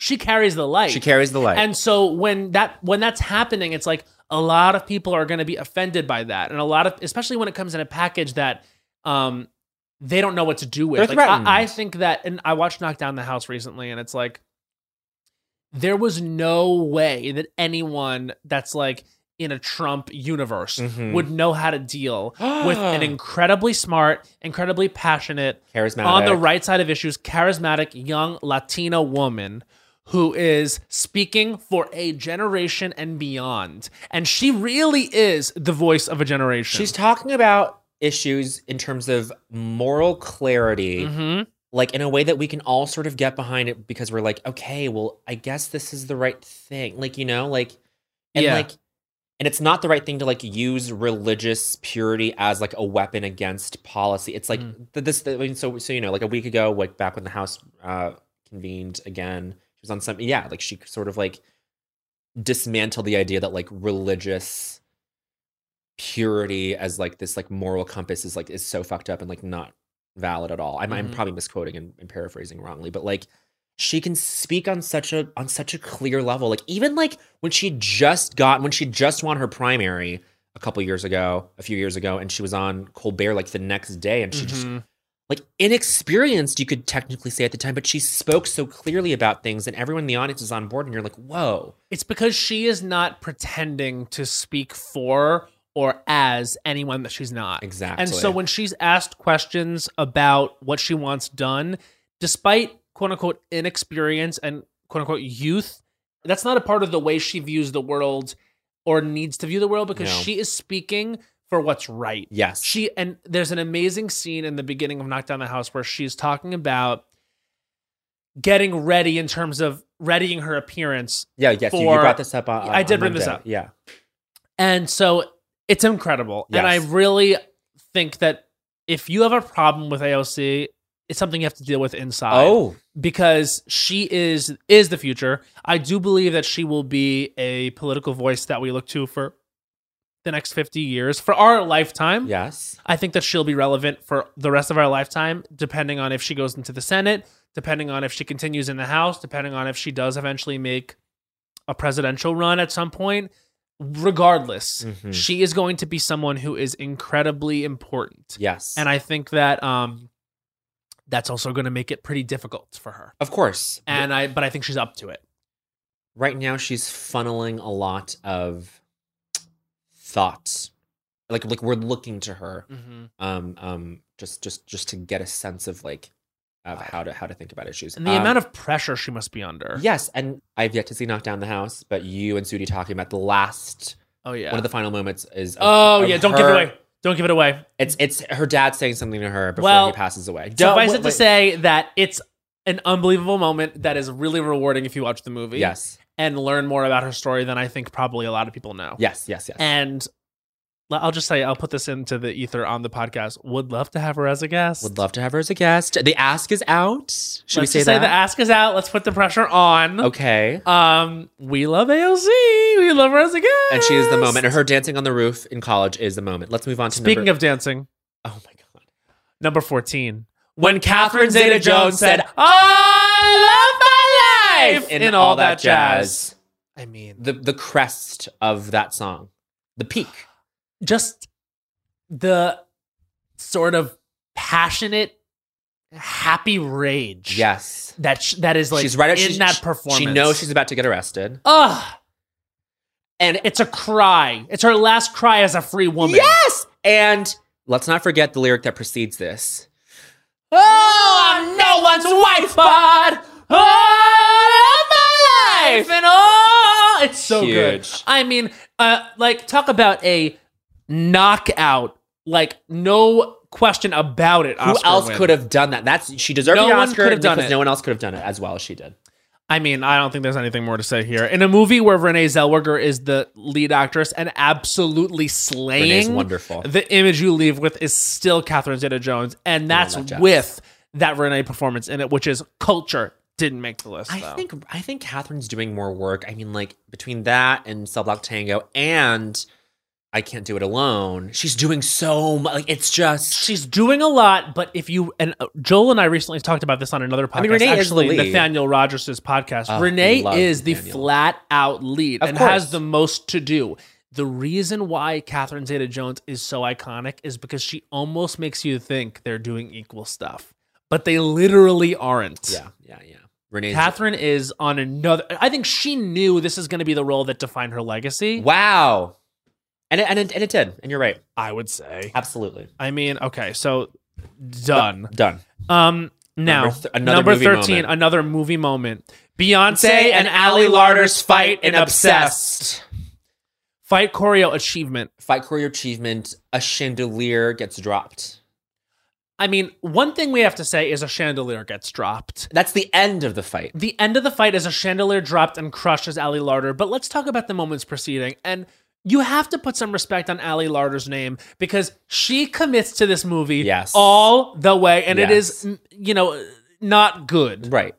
But she she is so crazy in the movie and so good, and she is so believing in her Uh-huh. Yes. insanity Yes. that when she gets to the end of this movie, you think maybe she is gonna kill. she wants to kill Beyonce. Beyonce. But Beyonce, No, no, no. I mean, And is it Beyonce pushes Ali Larder off the banister uh, down the stair? What onto happens the other, flo- the is- other floor? Beyonce gets home and Yes. sees Ali Larder in the jersey of her husband Idris Elba. Right. Oh, And Ali's she in the says, Jersey. Yes. Did you not get my message? Because Beyonce has left a nasty message about Yes. leaving my family alone. And Allie's so crazy that Beyonce says, I'm going to let the police deal with you. And shortly thereafter, there's the moment where Allie says, Wait. And she goes, Don't touch me. Yes, Be- that's Beyonce. It's Beyonce's best acting moment of her career. Don't Don't touch me. me. Seconded by her and Dreamgirls. Curtis, let me have your child. your child. yeah. Okay, but don't Don't touch me. is her number one. and they then break out into a huge fight where Beyonce calls Ali Larder a bitch many times. Yes. The inversion of a black person calling the police on a white woman, threatening to call the police on a white Well, woman. Oh, the police couldn't get anything done. Well, the police couldn't get they, the Christine Lottie, the detective, she could get nothing done. She was the biggest idiot in film. police might as well be Deborah Messing in searching an idiot cop. Might as well. but Beyonce threatening the cop- fumbling. the cops could not deal with Ali Larder in New Jersey being psychotic. Well, they did not get the chance because No. Beyonce said, "I'm absolutely going to handle this myself," and it ended up with Ali Larder Crushed. plummeting through an attic, a barely finished attic, smashing into a coffee table in a very enough Jennifer Lopez moment. Yes. And was crushed by a chandelier, Chandelier. as Beyonce goes, Oh God. Yeah, Beyonce. You could tell Beyonce's character was a little shocked, surprised that they did that. That it got that, That it got far. that far. And then the best is when Beyonce runs out covered in blood Yeah. and like her hair tou- tar- tousled, tousled. parceled. Christine Lottie, as the detective, finally gets to the house and goes, What happened? And Beyonce goes, I think, you, know, what happened. And then I'm thinking, like, I I mean, she doesn't know what happened. She but, does. No, she's an idiot. But she ran in the house and she c- we can assume that she found out. And then it ends on Beyonce and Idris Elba hugging, and it ends on the ugliest freeze frame in history. I can't believe Beyonce, an EP on the project, okayed it. Whew! I actually think there's another acting moment in, in Obsessed that Beyonce does not get credit for, Go which on. is Idris Elba. That they get in a fight. Idris Elba says, "Where do you suggest I go?" And Beyonce says, "To hell."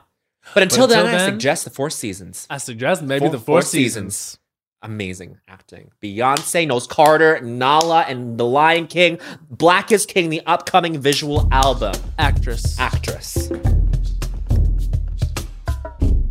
There's a new sparkling water beverage from the makers of Bubbly, Bubbly Burst. Refreshing bubbles, colorful bottles, and playful smiles galore. Bubbly comes in a variety of six fun flavors that taste incredible, and with no added sugar and low calories, there's a lot to smile about. Each sip adds a burst of fun to your day. I don't know about you, Matt, but it's my perfect beverage for catching up on all my favorite shows with. Yes, baby girl.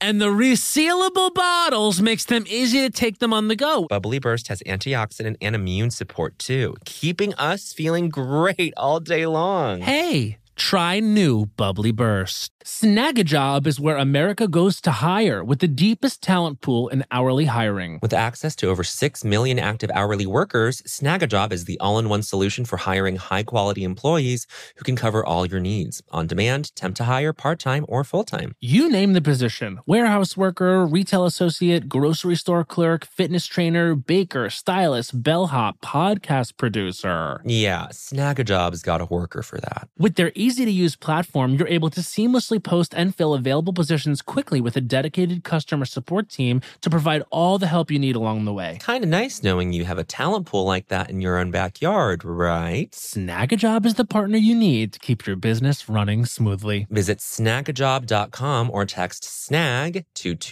242424 to talk to an expert. Snagajob.com, where America goes to hire. You know, Bowen, I sleep well. And I know you attribute- do. I attribute that in many ways to the mattress that I sleep on. We both sleep on the Helix Midnight Mattress. It's given us sweet dreams aplenty. And the Helix lineup offers over 20 unique mattresses, including their award winning Luxe and Ultra Premium Elite collections, the Helix Plus, a mattress designed for big and tall sleepers, and the Helix Kids mattress designed for growing bodies and endorsed by child sleep experts everywhere. Say it again. Take the Helix sleep quiz and find your perfect mattress in under two minutes. Your personalized mattress is shipped right to your door, free of charge. Everybody is unique and everyone sleeps differently. That's why Helix has several different mattress models to choose from, each designed for specific sleep positions and feel preferences. Unique girl, the way you sleep is perfect. Plus, Helix mattresses all come with a 10 or 15 year warranty depending on the model. Helix is offering up to 30% off all mattress orders and two free pillows for our listeners. Go to helixsleep.com slash losculturistas. That's helixsleep.com slash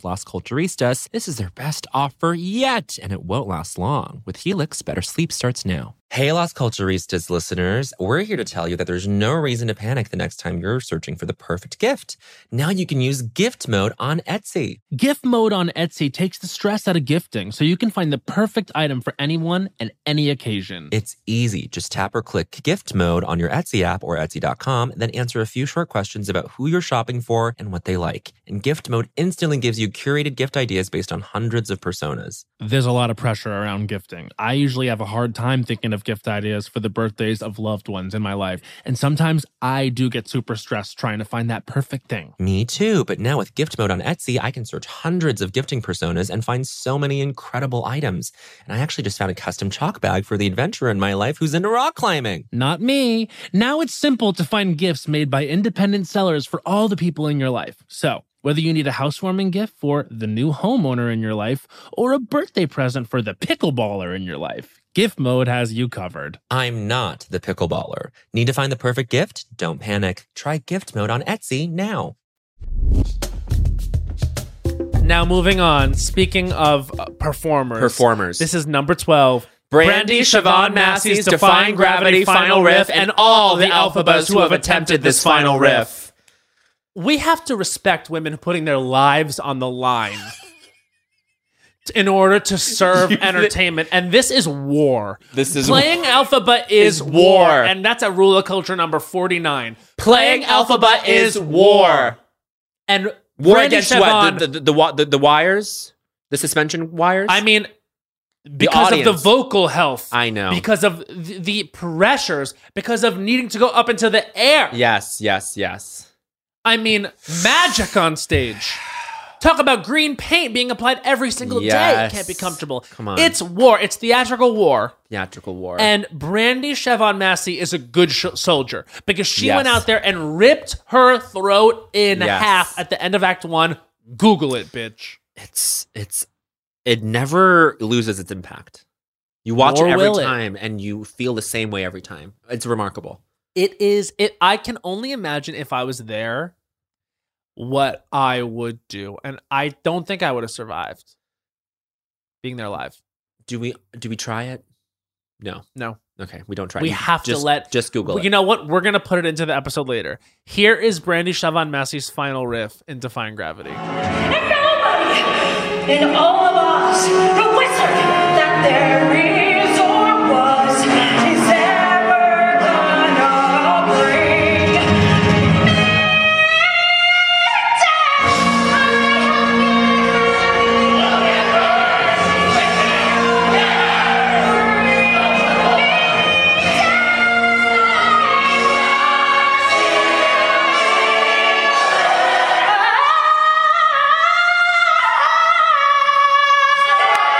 아!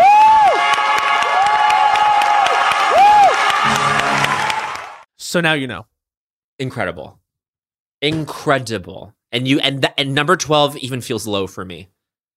Well, you know, the rest of the list is pretty good. It's an amazing list. Let's keep going. but wow, and we just want to say respect to every woman Who has played there, Alphaba. and respect to the original Adina because she Adina. set a bar. Adina, Stephanie J. Block, Anna Gasteyer, Oh Anna Gasteyer. Nicole Parker, I'm yes, all the women. all the women, And- and Shoshana Bean, so Shauna Bean. Come on. I mean Eden Espinosa. Eden Espinosa. I mean, put some respect on these names. These women went to Went to war. war. They went to war. they went to war. Let's keep going. This is number 11. Number eleven. When, Parv came on Las Culturistas. We're sorry to be self indulgent. We had to. include This it. was a moment of culture. We built that moment up. We And Oh, can you thank you. believe we made it happen? Thank you, readers, for going on that journey with us. We know a lot of people started to watch Survivor because we would not shut the fuck up about it.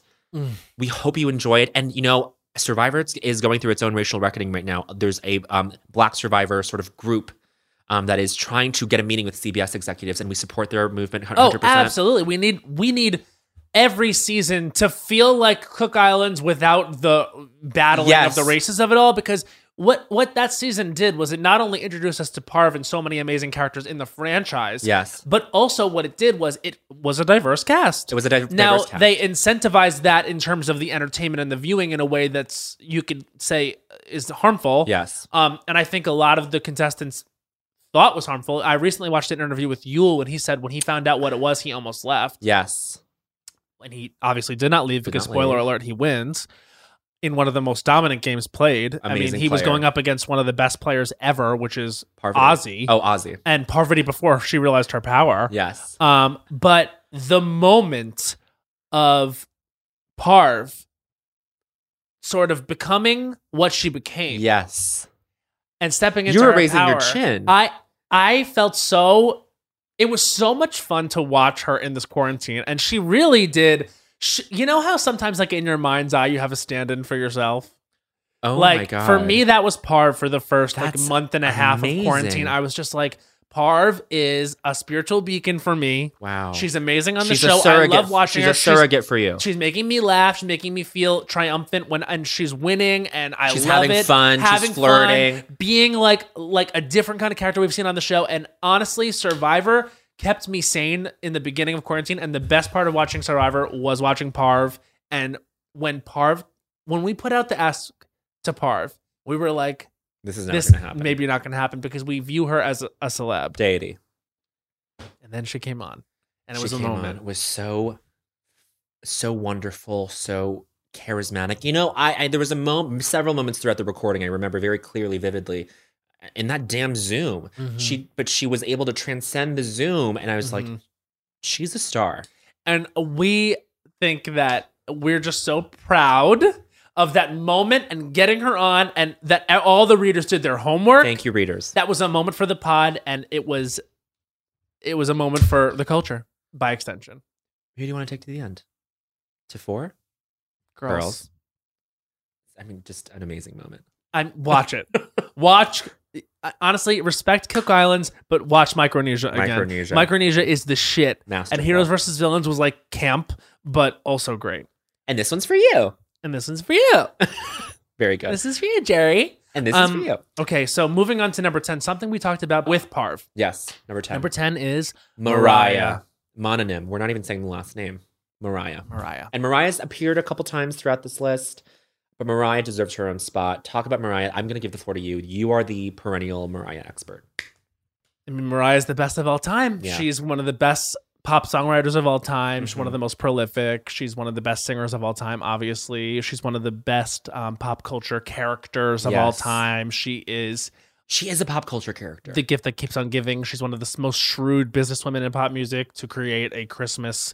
To really Empire. honestly be Empire. synonymous with Christmas and create a Christmas empire, to create a seasonal empire like that, she is one of the best ever. She never is boring, never a dull moment with Mariah and the Lambs. I I stand with you. I represent you. One of the best moments of the past few years for me was going down to yes. Brooklyn and being there when she was interviewed about her amazing career as a songwriter when Caution came out. Caution is an underrated album. Caution is so great. Shame on the Grammys for not including it in the best album of the year category when it was rightfully nominated. That's a controversy I do not love. Also, the Grammys way under reward Mariah. Oh, of course. Um, Butterfly, one of the best albums of all time. Emancipation of Mimi, one of the best m- albums of all time. Just, My name is Mariah. The elusive, the elusive Chanteuse, one of the best album titles of all time. I mean, yeah, talk about like long titles being culture. That's the one right there. That's the one. I gotta say, I might be an anomaly as as as a. I'm not gonna. I don't.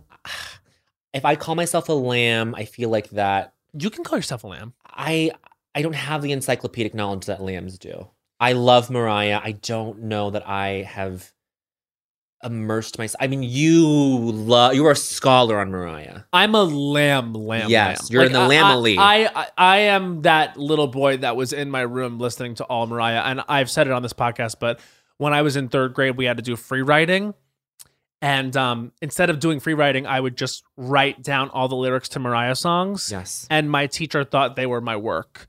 So she called a meeting with me and she was like, Your poetry is so amazing. And then I looked at it and it was like literally lyrics from the song Breakdown b- by Mariah Carey and The Roof by Mariah Carey, all like very adult themed things. Like, and her vocabulary is famously a little bit advanced for pop music. um, so to think that my third grade teacher thought that me, an eight year old, was capable of that, Mr. and Mrs. Rogers, I just wanted to have a meeting with you. Matt is using the word nonchalantly. indefinitely. Yeah. I'm telling you, the effect that Mariah had on me, I think says a lot. says a lot. I I just really quickly wanted to say emotions. Oh, I think the you don't hear it covered. you don't hear it covered. But I'm How saying could you? I I was even talking I wasn't even talking about the single. I was talking about the album as a whole. I mean, Mhm. um her MTV Unplugged, she her iconic cover of "I'll Be There." I mean, ugh, another one you don't hear covered, and you rarely hear Mariah songs covered. You don't see a lot of girls out here singing "My All." no. Oh no. Wh- wh- Like- why would they ever attempt to sing my all? Not for nothing, but like, Oh, I'm sorry. I I, I actually you accidentally played the song.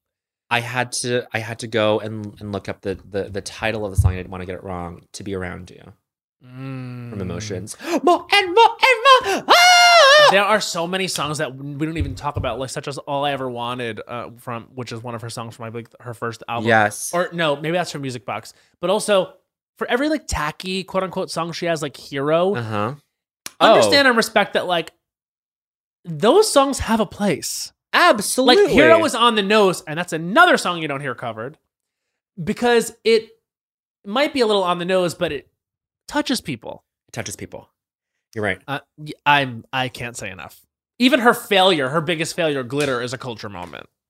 A culture moment that is tied to one of the worst tragedies in American history, and stars Padma Lakshmi. And that's what else can we say about Silk. Thank that? you. Let's move on forward. This is we're in the top ten. We're in the top ten. Number nine, Marion Cotillard's Oscar speech. Ugh. The only one you can really sort of remember on a word for word level. Can you do it? Thank you, life. Thank you, love. And it is true there is some angels in this city. Thank you so, so much. Olivia Down. What you did to me. I, You- I, you really rocked my life. I, I, oh, I really am speechless now. And her English has only improved.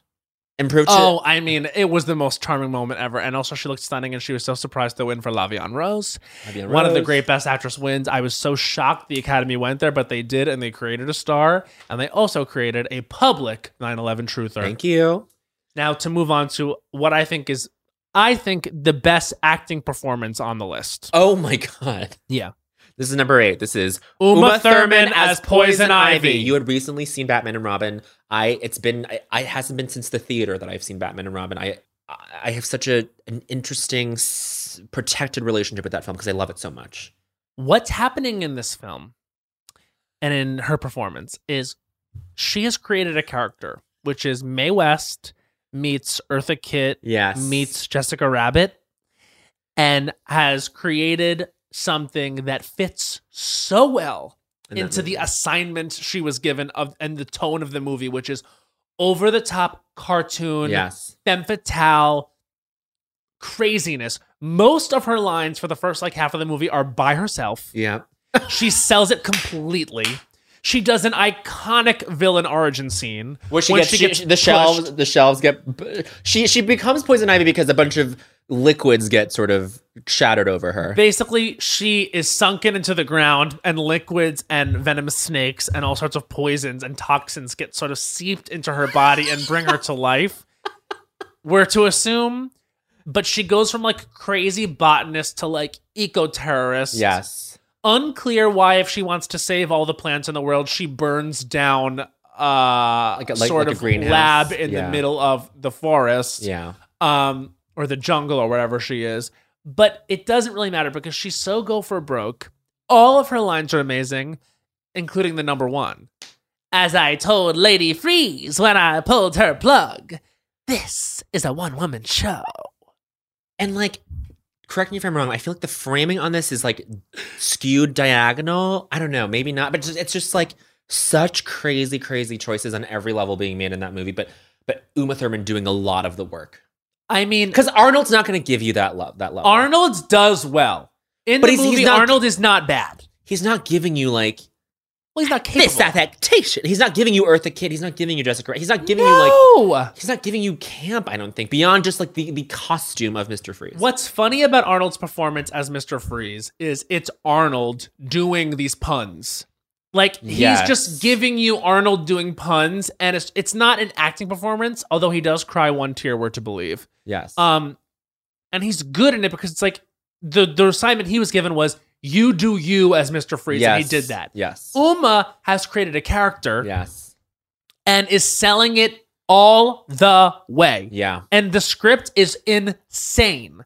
But she is fully committed to it. Her best performance. Yeah. And the costuming is amazing. She always looks stunning. better than Kill Bill, better than Pulp Fiction. Yeah, absolutely. Forget the geriatric bat. Come join me. this is you. It's infected. It, it's infected me. It's infected It's you. infected and affected me. Yes. In profound ways. You know who loves this? Patrick Rogers. Patrick Rogers. We love Patrick Rogers. I have never. Maybe I'm just like not in on the conversation around Batman and Robin, but Eartha Kitt meets Jessica Rabbit meets who else?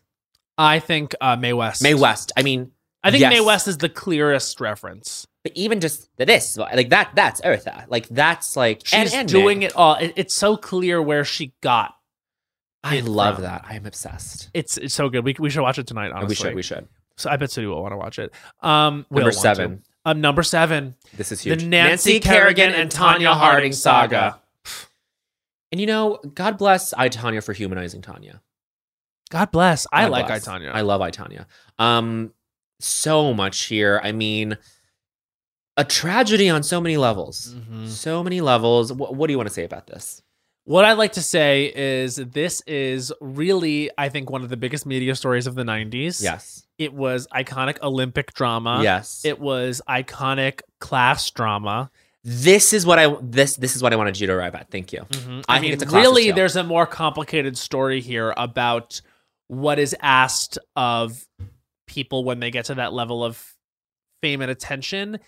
And what people forget is there's also so many factors that are involved in them being there and them sort of in terms of what they need to deal with Yeah.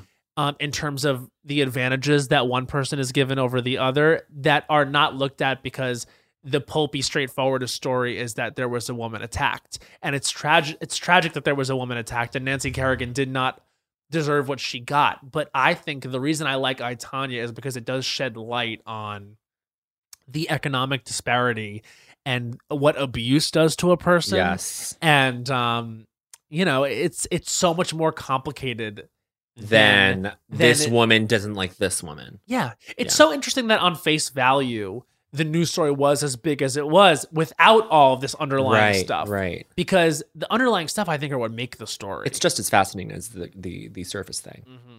Um, yeah, I mean, Tanya Harding seems to be doing well for herself now. I hope Mm. is I I, I feel like I, I did a cursory checkup on her on Google the year that I Tanya came out. I was like, okay, good for her. I don't I don't I don't know. I think that she like has a normal life now. yeah, Um, and I think that she felt very sort of validated, whatever that means. I mean, we don't Sure. know the truth of the situation yeah, flat out. right, And she felt, I guess, like her story was being told in some regard. right, Um, but it is, and again, like it's an iffy, tricky gray area situation because maybe there's no part of her that should be absolved or represented as N- like a no. folk hero because she very well could have been completely in on it. sure, totally. But there's a really sort of dynamic, very like weird American story happening here Yes, v- which is and also it's so crazy and hilarious that it takes place in the world of figure skating because it's what it means when um someone doesn't belong yeah, and where it takes them and where it where it- the place it brings them to emotionally really fascinating and shakespearean Thank you for that beautiful. I mean, you just did all the heavy lifting there in terms of talking about this. listen i mean l- i if you have anything to say about nancy and tanya I, you have the floor now Wonderful. Um, I, I don't I don't have anything to say is what I'm really Alright. saying. I mean, I'm, I not nothing that would feel additive or um constructive. we've covered it culturally We've covered it it's made it culturally. onto the list and to Let's the keep seventh going. spot but what's number six Number six is Omarosa's Omarosa's most powerful man in the universe monologue. This was right before Trump was inaugurated. This was Omarosa in an unhinged interview. I mean, we I don't think anyone's really seen the full s- the full interview, but in the snippet, you have Omarosa Manigault Stallworth Newman saying just sort of in a supervillainous way or in a supervillain lackey way, sort of, I mean, mythologizing Donald Trump in a way that was really uh, at, at, at equal parts terrifying, awe-inspiring, and funny, and ironic, and stupid, and pathetic. That I think it's just it's an iconic moment uh, for for that intersection of things alone. She's a supervillain. She's a supervillain. Um, l- how much of this can we recite?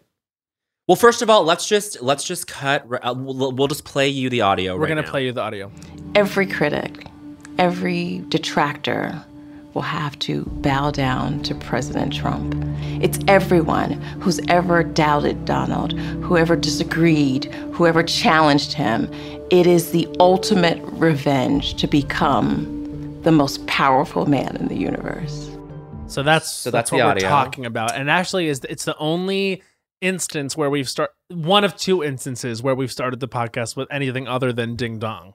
This was the Io Debris episode. Please Mhm. listen. I think it's one of my favorite episodes. I would agree. because we start off the first 20 minutes t- only talking about Omarosa um, because she was in very much in the news in the culture that week oh, you couldn't tell me it wasn't the biggest news story of the millennium. um, of the millennium. Mm-hmm.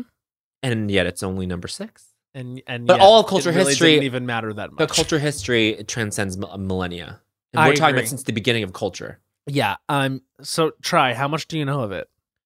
Anyone who ever, Doubted Donald. anyone who ever doubted Donald, anyone who ever Whoever disagreed, will bow to what is the most powerful man in the universe. I mean, you all just heard it. We, we're just reciting So this. now you can know just how incorrect and not off book Bowen is, and I am not even going to try it because I know Oh. I don't know it. But Omarosa, Okay, let's talk about Omarosa. uh, uh, what do you say? I mean, this is a person who has taken the spotlight in a way that I think no one could have known would. And I, I, I actually think she'll remain relevant for years to come. She'll find a way. She'll find a way. She's more interesting to me than not to draw this comparison in a very superficial way, but she's more interesting to me than a Candace Owens. Oh, pl- not even a competition. Oh, Omarosa, the fact that she had very publicly w- w- she had a very public origin story. Mm-hmm. She, we, sh- she is a supervillain. She's a supervillain. We all saw it uh, in The Apprentice. The plaster fell on her head. She's playing basketball with all these kids. Mhm. Um, like the full the full package in the beginning, where she was talking about working at the Bill Clinton White House. Mhm. How ironic, but um, Then the celebrity apprentice. Celebrity Apprentice, her calling Piers Morgan closeted. her iconic feuds. I mean, never forget the one with Bethany and Wendy Williams. I was going to bring out the, the the Bethany one because that's actually a really interesting. I- You can't. I mean, you can poke holes in this obviously, but it's when she was on Bethany and she was like, "See, you as a white woman get to be mediocre and move up in the world." I'm not, we're not saying that Bethany is mediocre at all, but we're saying. I mean, she uses Bethany as, as an example of mediocrity, white mediocrity. what mediocrity and inequities in skill and whatever or not not skill but like you know career advancement and mobility but it's like but omarosa is like you get to be mediocre and have this talk show Mm-hmm. Mhm. and you can't you can't fully disagree with that can I you? mean, she's speaking truth in that situation. but uh, and, and a rare Bethany flash could not answer back. unfortunately bethany a very smart woman who could really like win any argument with with uh, carol radswell let's say I mean, but she met her match in omarosa I think that she learned a lot from that Omarosa interaction. you think so I think she learned a lot and brought it back to uh, Real Housewives when she ca- when she went back. yes And I, yes. you know, she didn't want to go back. she didn't want to go back Um, all right, so Omarosa, congratulations, you've earned number six. We are at the top five moments of culture history. these are huge moments for us and for the world Huge. for culture Huge. And number five is I was rooting for you. We were all rooting for you. How dare you? Tyra. You have really connected with this moment.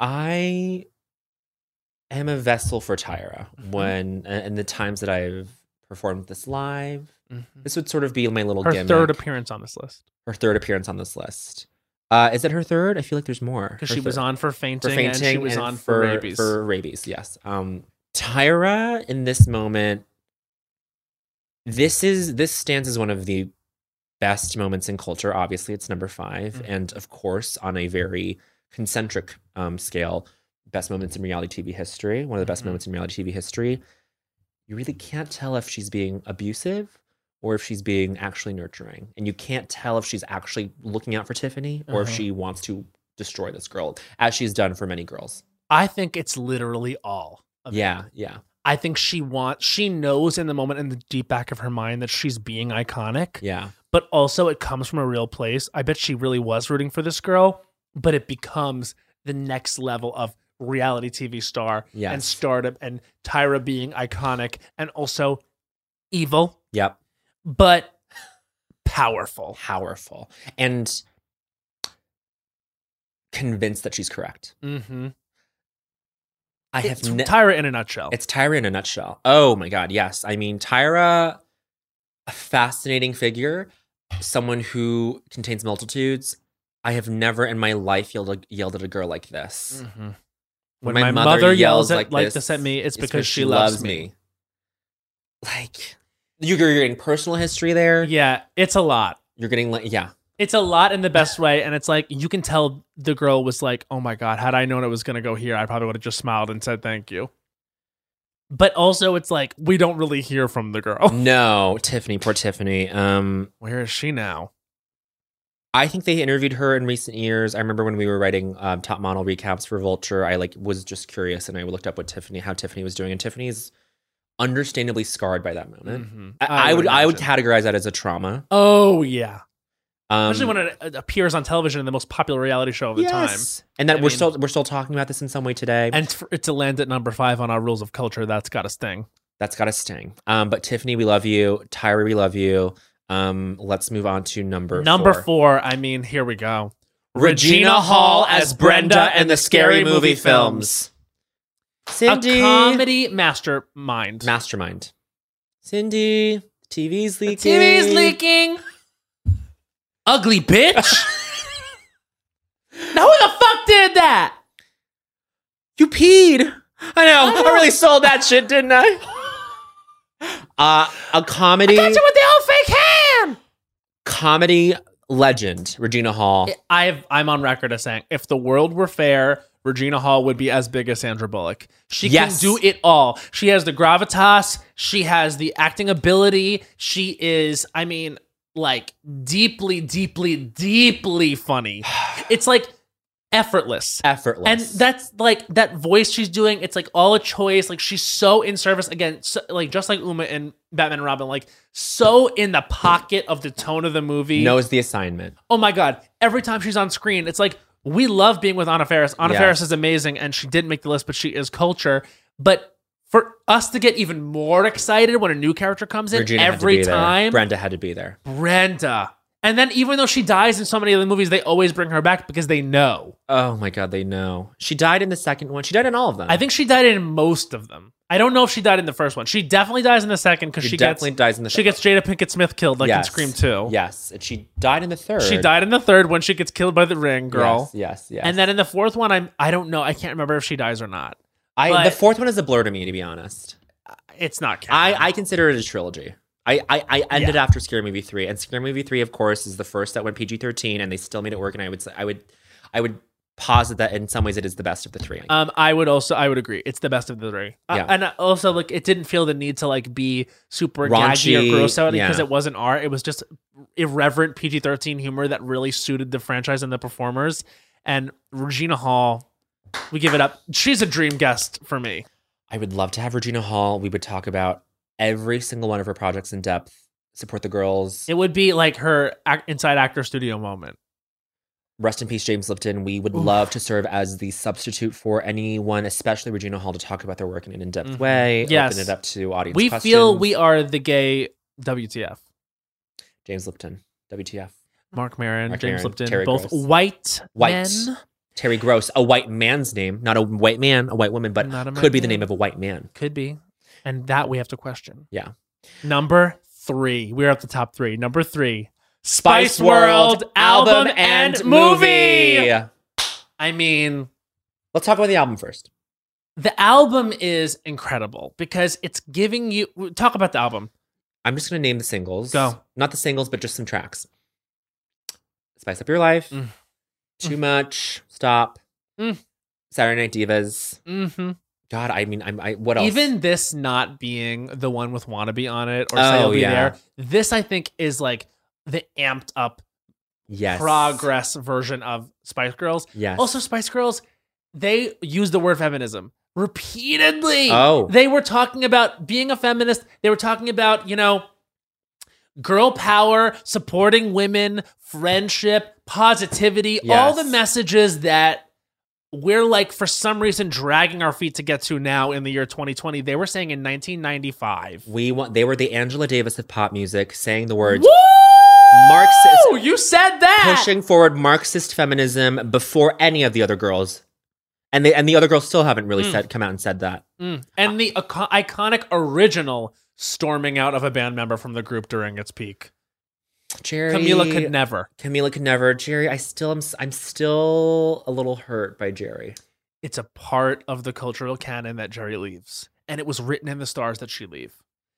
But she didn't leave before the movie. the movie, which I believe is actually the artistic sort of real offering of the Spice Girls. Yes, Because this is an actually funny movie. it's very funny, and it really it really breaks away from traditional movie structure. We'll, it doesn't let's make say. any sense, and that's what it makes it great. It's like what we talked with Will about yes, yes. I mean, it's their it's their Yellow Submarine. It's their Hard, Hard Days, Day's Night. Night. Yeah, it, it's literally like it's it's referencing that, which is a which is a cultural callback, which we love. It's referencing the fact that they are as famous as the Beatles at the time. yes. and also it's irreverent, big comedy that goes for the joke. Like all scenes are sketches, big Yes. costume characters, stupid cameos, dumb, Yes. like stuff that we don't see anymore. And it also it's commenting on the fact that they have a movie. Yes. And they don't give a shit. Or they give a shit, but it's like not in the ways that you would expect them Right. to. And also it's a best supporting actress snub for Posh Spice. do the what's the line? Um, This dress is dry clean only, Melanie. Yeah, very good. I can. I don't know. I don't know. Shut up, Jerry. I spy with my little eye something blue. Hospital. Shut up, Jerry. Shut up, Jerry. Ran so that Regina George sang, "Shut up, Shut up. And Mean Girls Uh, could run. Could run. Could run. Oh my god, what are you talking about? You're, you're so skinny. Wait, it walked so it could run. You said it ran. So it could fly. so it could fly. That's what I meant. Um, oh, and uh, Hans, uh, head of content Hans, is saying, "What about, What about Alan Cumming? I mean, always we give love to Alan we Cumming. give love to Alan Cumming, who was in Spice World and Josie and the Pussycats. Oh yeah, I mean, uh, truly doing so much more work than he was required, but we're so happy. We're so happy. Um, I mean, Spice World, a moment in time, and now we actually are arriving at the top two. At the top two. Number two.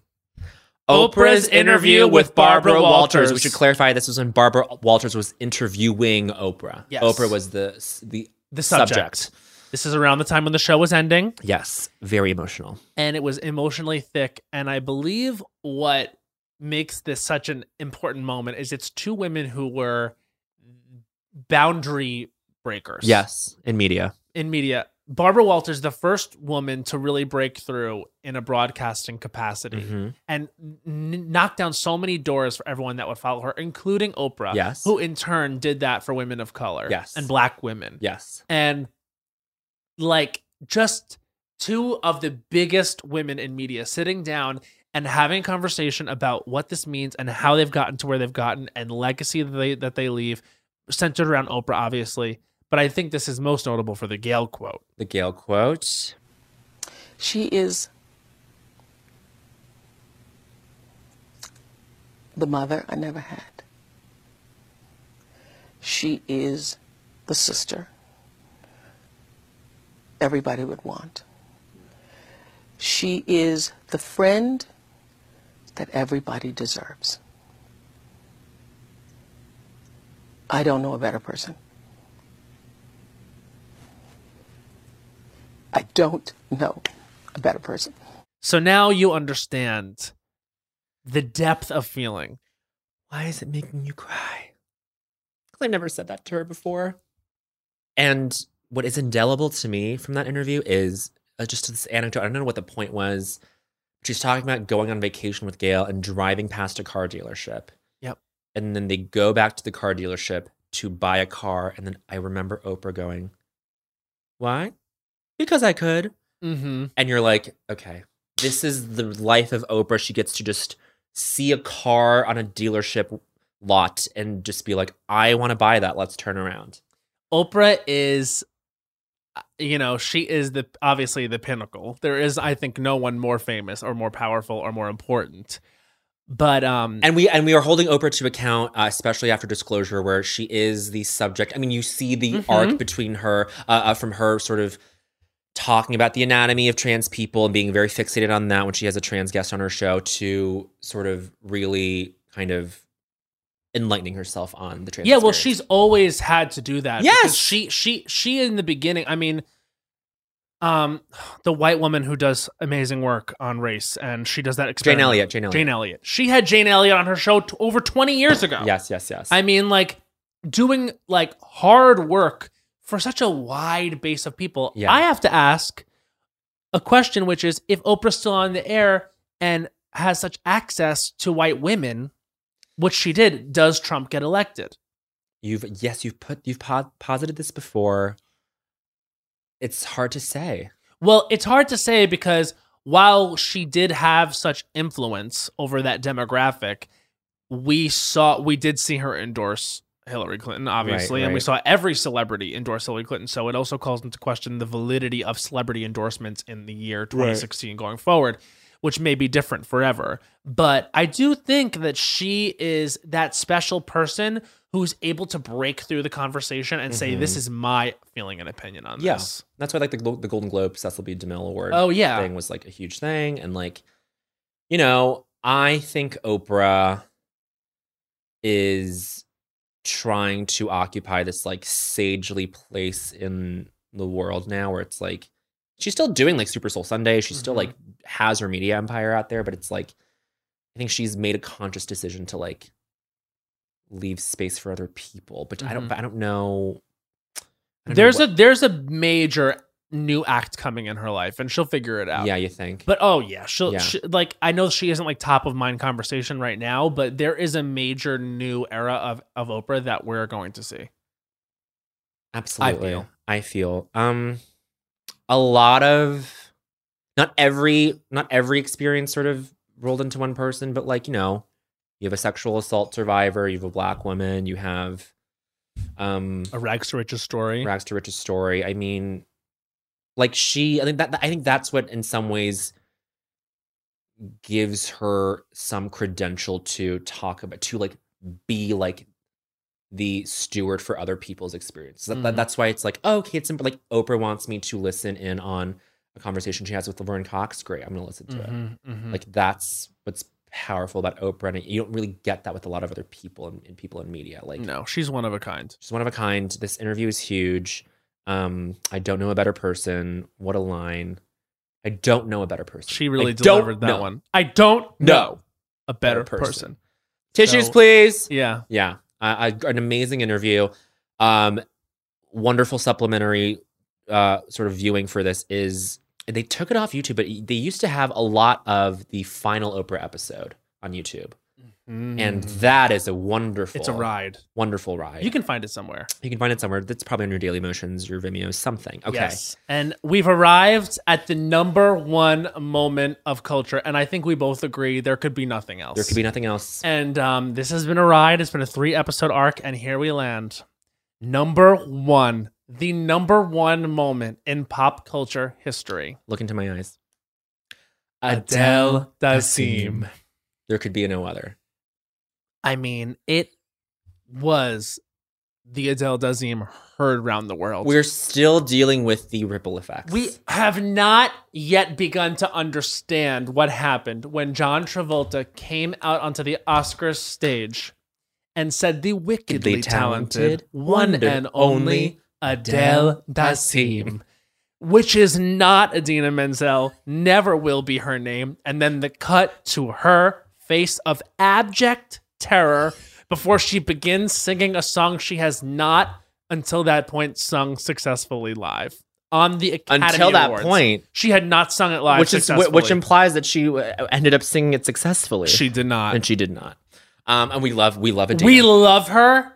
We love, Love her. Adina. And Into the Unknown is one of my top songs of this year. yes, I love Adina so much. I think that she's earned her place as an A-lister. yes. Being part of several cultural phenomenons, but none of them make the list like and let- Adele- but she is one of the women She's who part of attempted it. the final riff of Defying Gravity. Yes. But Adele does seem I'll never forget the joy I felt coursing through my body when I realized what he had done.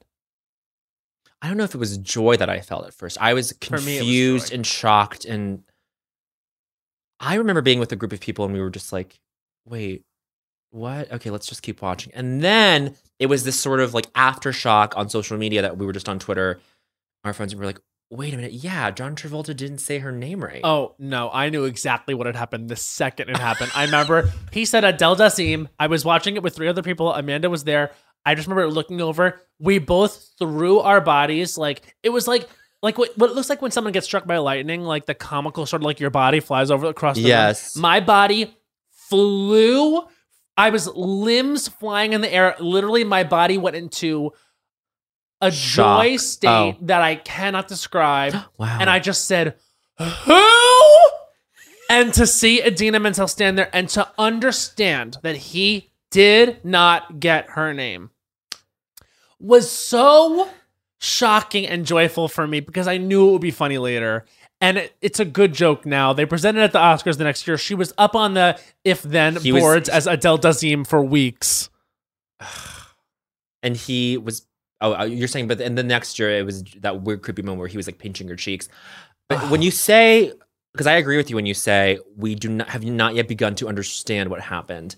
What do you mean by that? Because I feel like does this mean that you have like some conspiracy theory? No, no conspiracy. I just I just don't think we understand like how good a moment that was for the culture. And Oh, we need no. to say it's number one. Like what could beat that?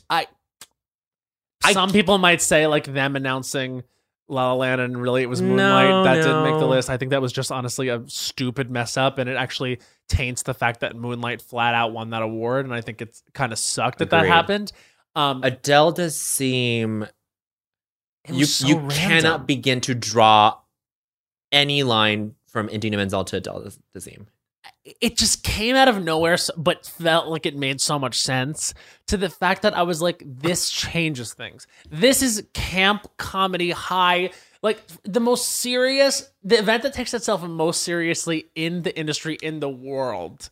Having something so stupid So stupid. happen there. And here I was thinking the joke of it was that John Travolta was announcing Let It Go, the coming out Yeah, anthem yeah, of yeah. our time. Yeah. But yet And yet, actually, so is this the conspiracy that John Travolta threw the name, through it, and through the introduction, said Adele Dazeem to take the scent off that everyone would be like, why I mean, is John that's the conspiracy you're starting right now. Why is John Travolta introducing Let It Go? Is it because he's oh Adele Dazeem? What is that? You know, like that's like that seems like a fun little truther. I mean, Theory. it's it's something that um I can't see it being replaced by anything else anytime you soon. cannot be Adele Dazeem. We are we're still talking about it. You watch it now. I mean, have we played it? We haven't played it. Play it. There will always be a special place in my heart for the movie musical and for the songs that create their most memorable moments. Here to perform the Oscar nominated, gorgeously empowering song Let It Go from the Oscar winning animated movie Frozen, please welcome the wickedly talented one and only Adele Dazeem. Okay, so that was Adele Dazeem. It still hits you the same way it did at first, maybe even more, maybe even harder, maybe in a different And the place. thing is, like, no one really knows how. There's been like an agreement about around the way Adele Dazeem is spelt, which is A D E L E D A Z E E M. But there's like an undel happening. There's like undel Adele Dazeem. Dazeem. It could be spelled Dazeem. A N D E L N A S I M. It's a soft D, if that even exists. There's Like a, so much happening. Dazeem. Like, what is the root of that name? Dazim. Is that Egyptian? Like, what's happening here? the the the the sibilance on dasim like the s sound like it's it's an sc um sci like s dasim Regardless, uh, whatever it is, it is the number one moment in culture history. and it uh, rightfully so And it takes its place. And this was a two hour episode for 25 moments for in 25 culture moments. But history. you know what? I wouldn't change a word of it. i wouldn't change a word because it, we are Las Culturistas and we examine the culture that we've all experienced and Yeah. which has come before us and that will come in the in the future and we say thank you to each cultural moment that we experience. each cultural moment of the experience uh we'll edit this out but han said but you literally told us to edit words though and that's true but Who asked you? in the grand scheme of things wouldn't change a word Wouldn't change a word. So we hope you um, tolerated us self-indulging on such an ex- on such a crazy scale that we would do six hours total of audio over three days consecutively to celebrate our 200th episode, potentially on a miscount. Our 200th episode, but to celebrate with 200 moments in history, in culture history. But we Um, had a blast doing it and we haven't been in the same room recording in some time and we had fun and we hoped you had fun and I think we're not going to do it. I don't think so, honey. We're not going to do it. I don't think so, honey. But hey, this we might even encourage you to start your own list of the top 200 moments in culture history. Yes. and please send them to us. Put them in a Google Doc. Send us the link. for your consideration. FYC for um the next installment of this in 200. when we do this again in a couple of years when we have our 300th and 400th episodes. yes. So um, wow. it's a living document, as we said. It's a living document. Matt, and I any think clo- closing thoughts. I don't have really any closing thoughts, but I think that we're going to close things the way we always close things, which is with a song. And nobody in all of us, no wizard that there is or was, is ever gonna bring me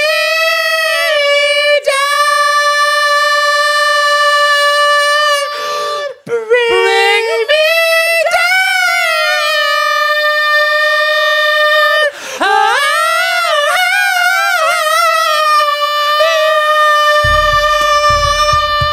down. War. It's war.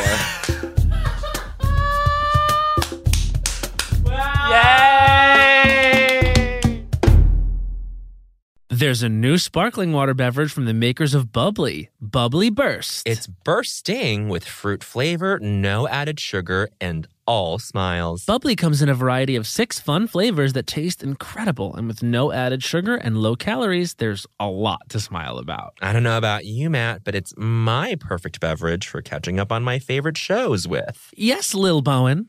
Bubbly Burst has antioxidant and immune support, keeping me feeling great all day long. You deserve that.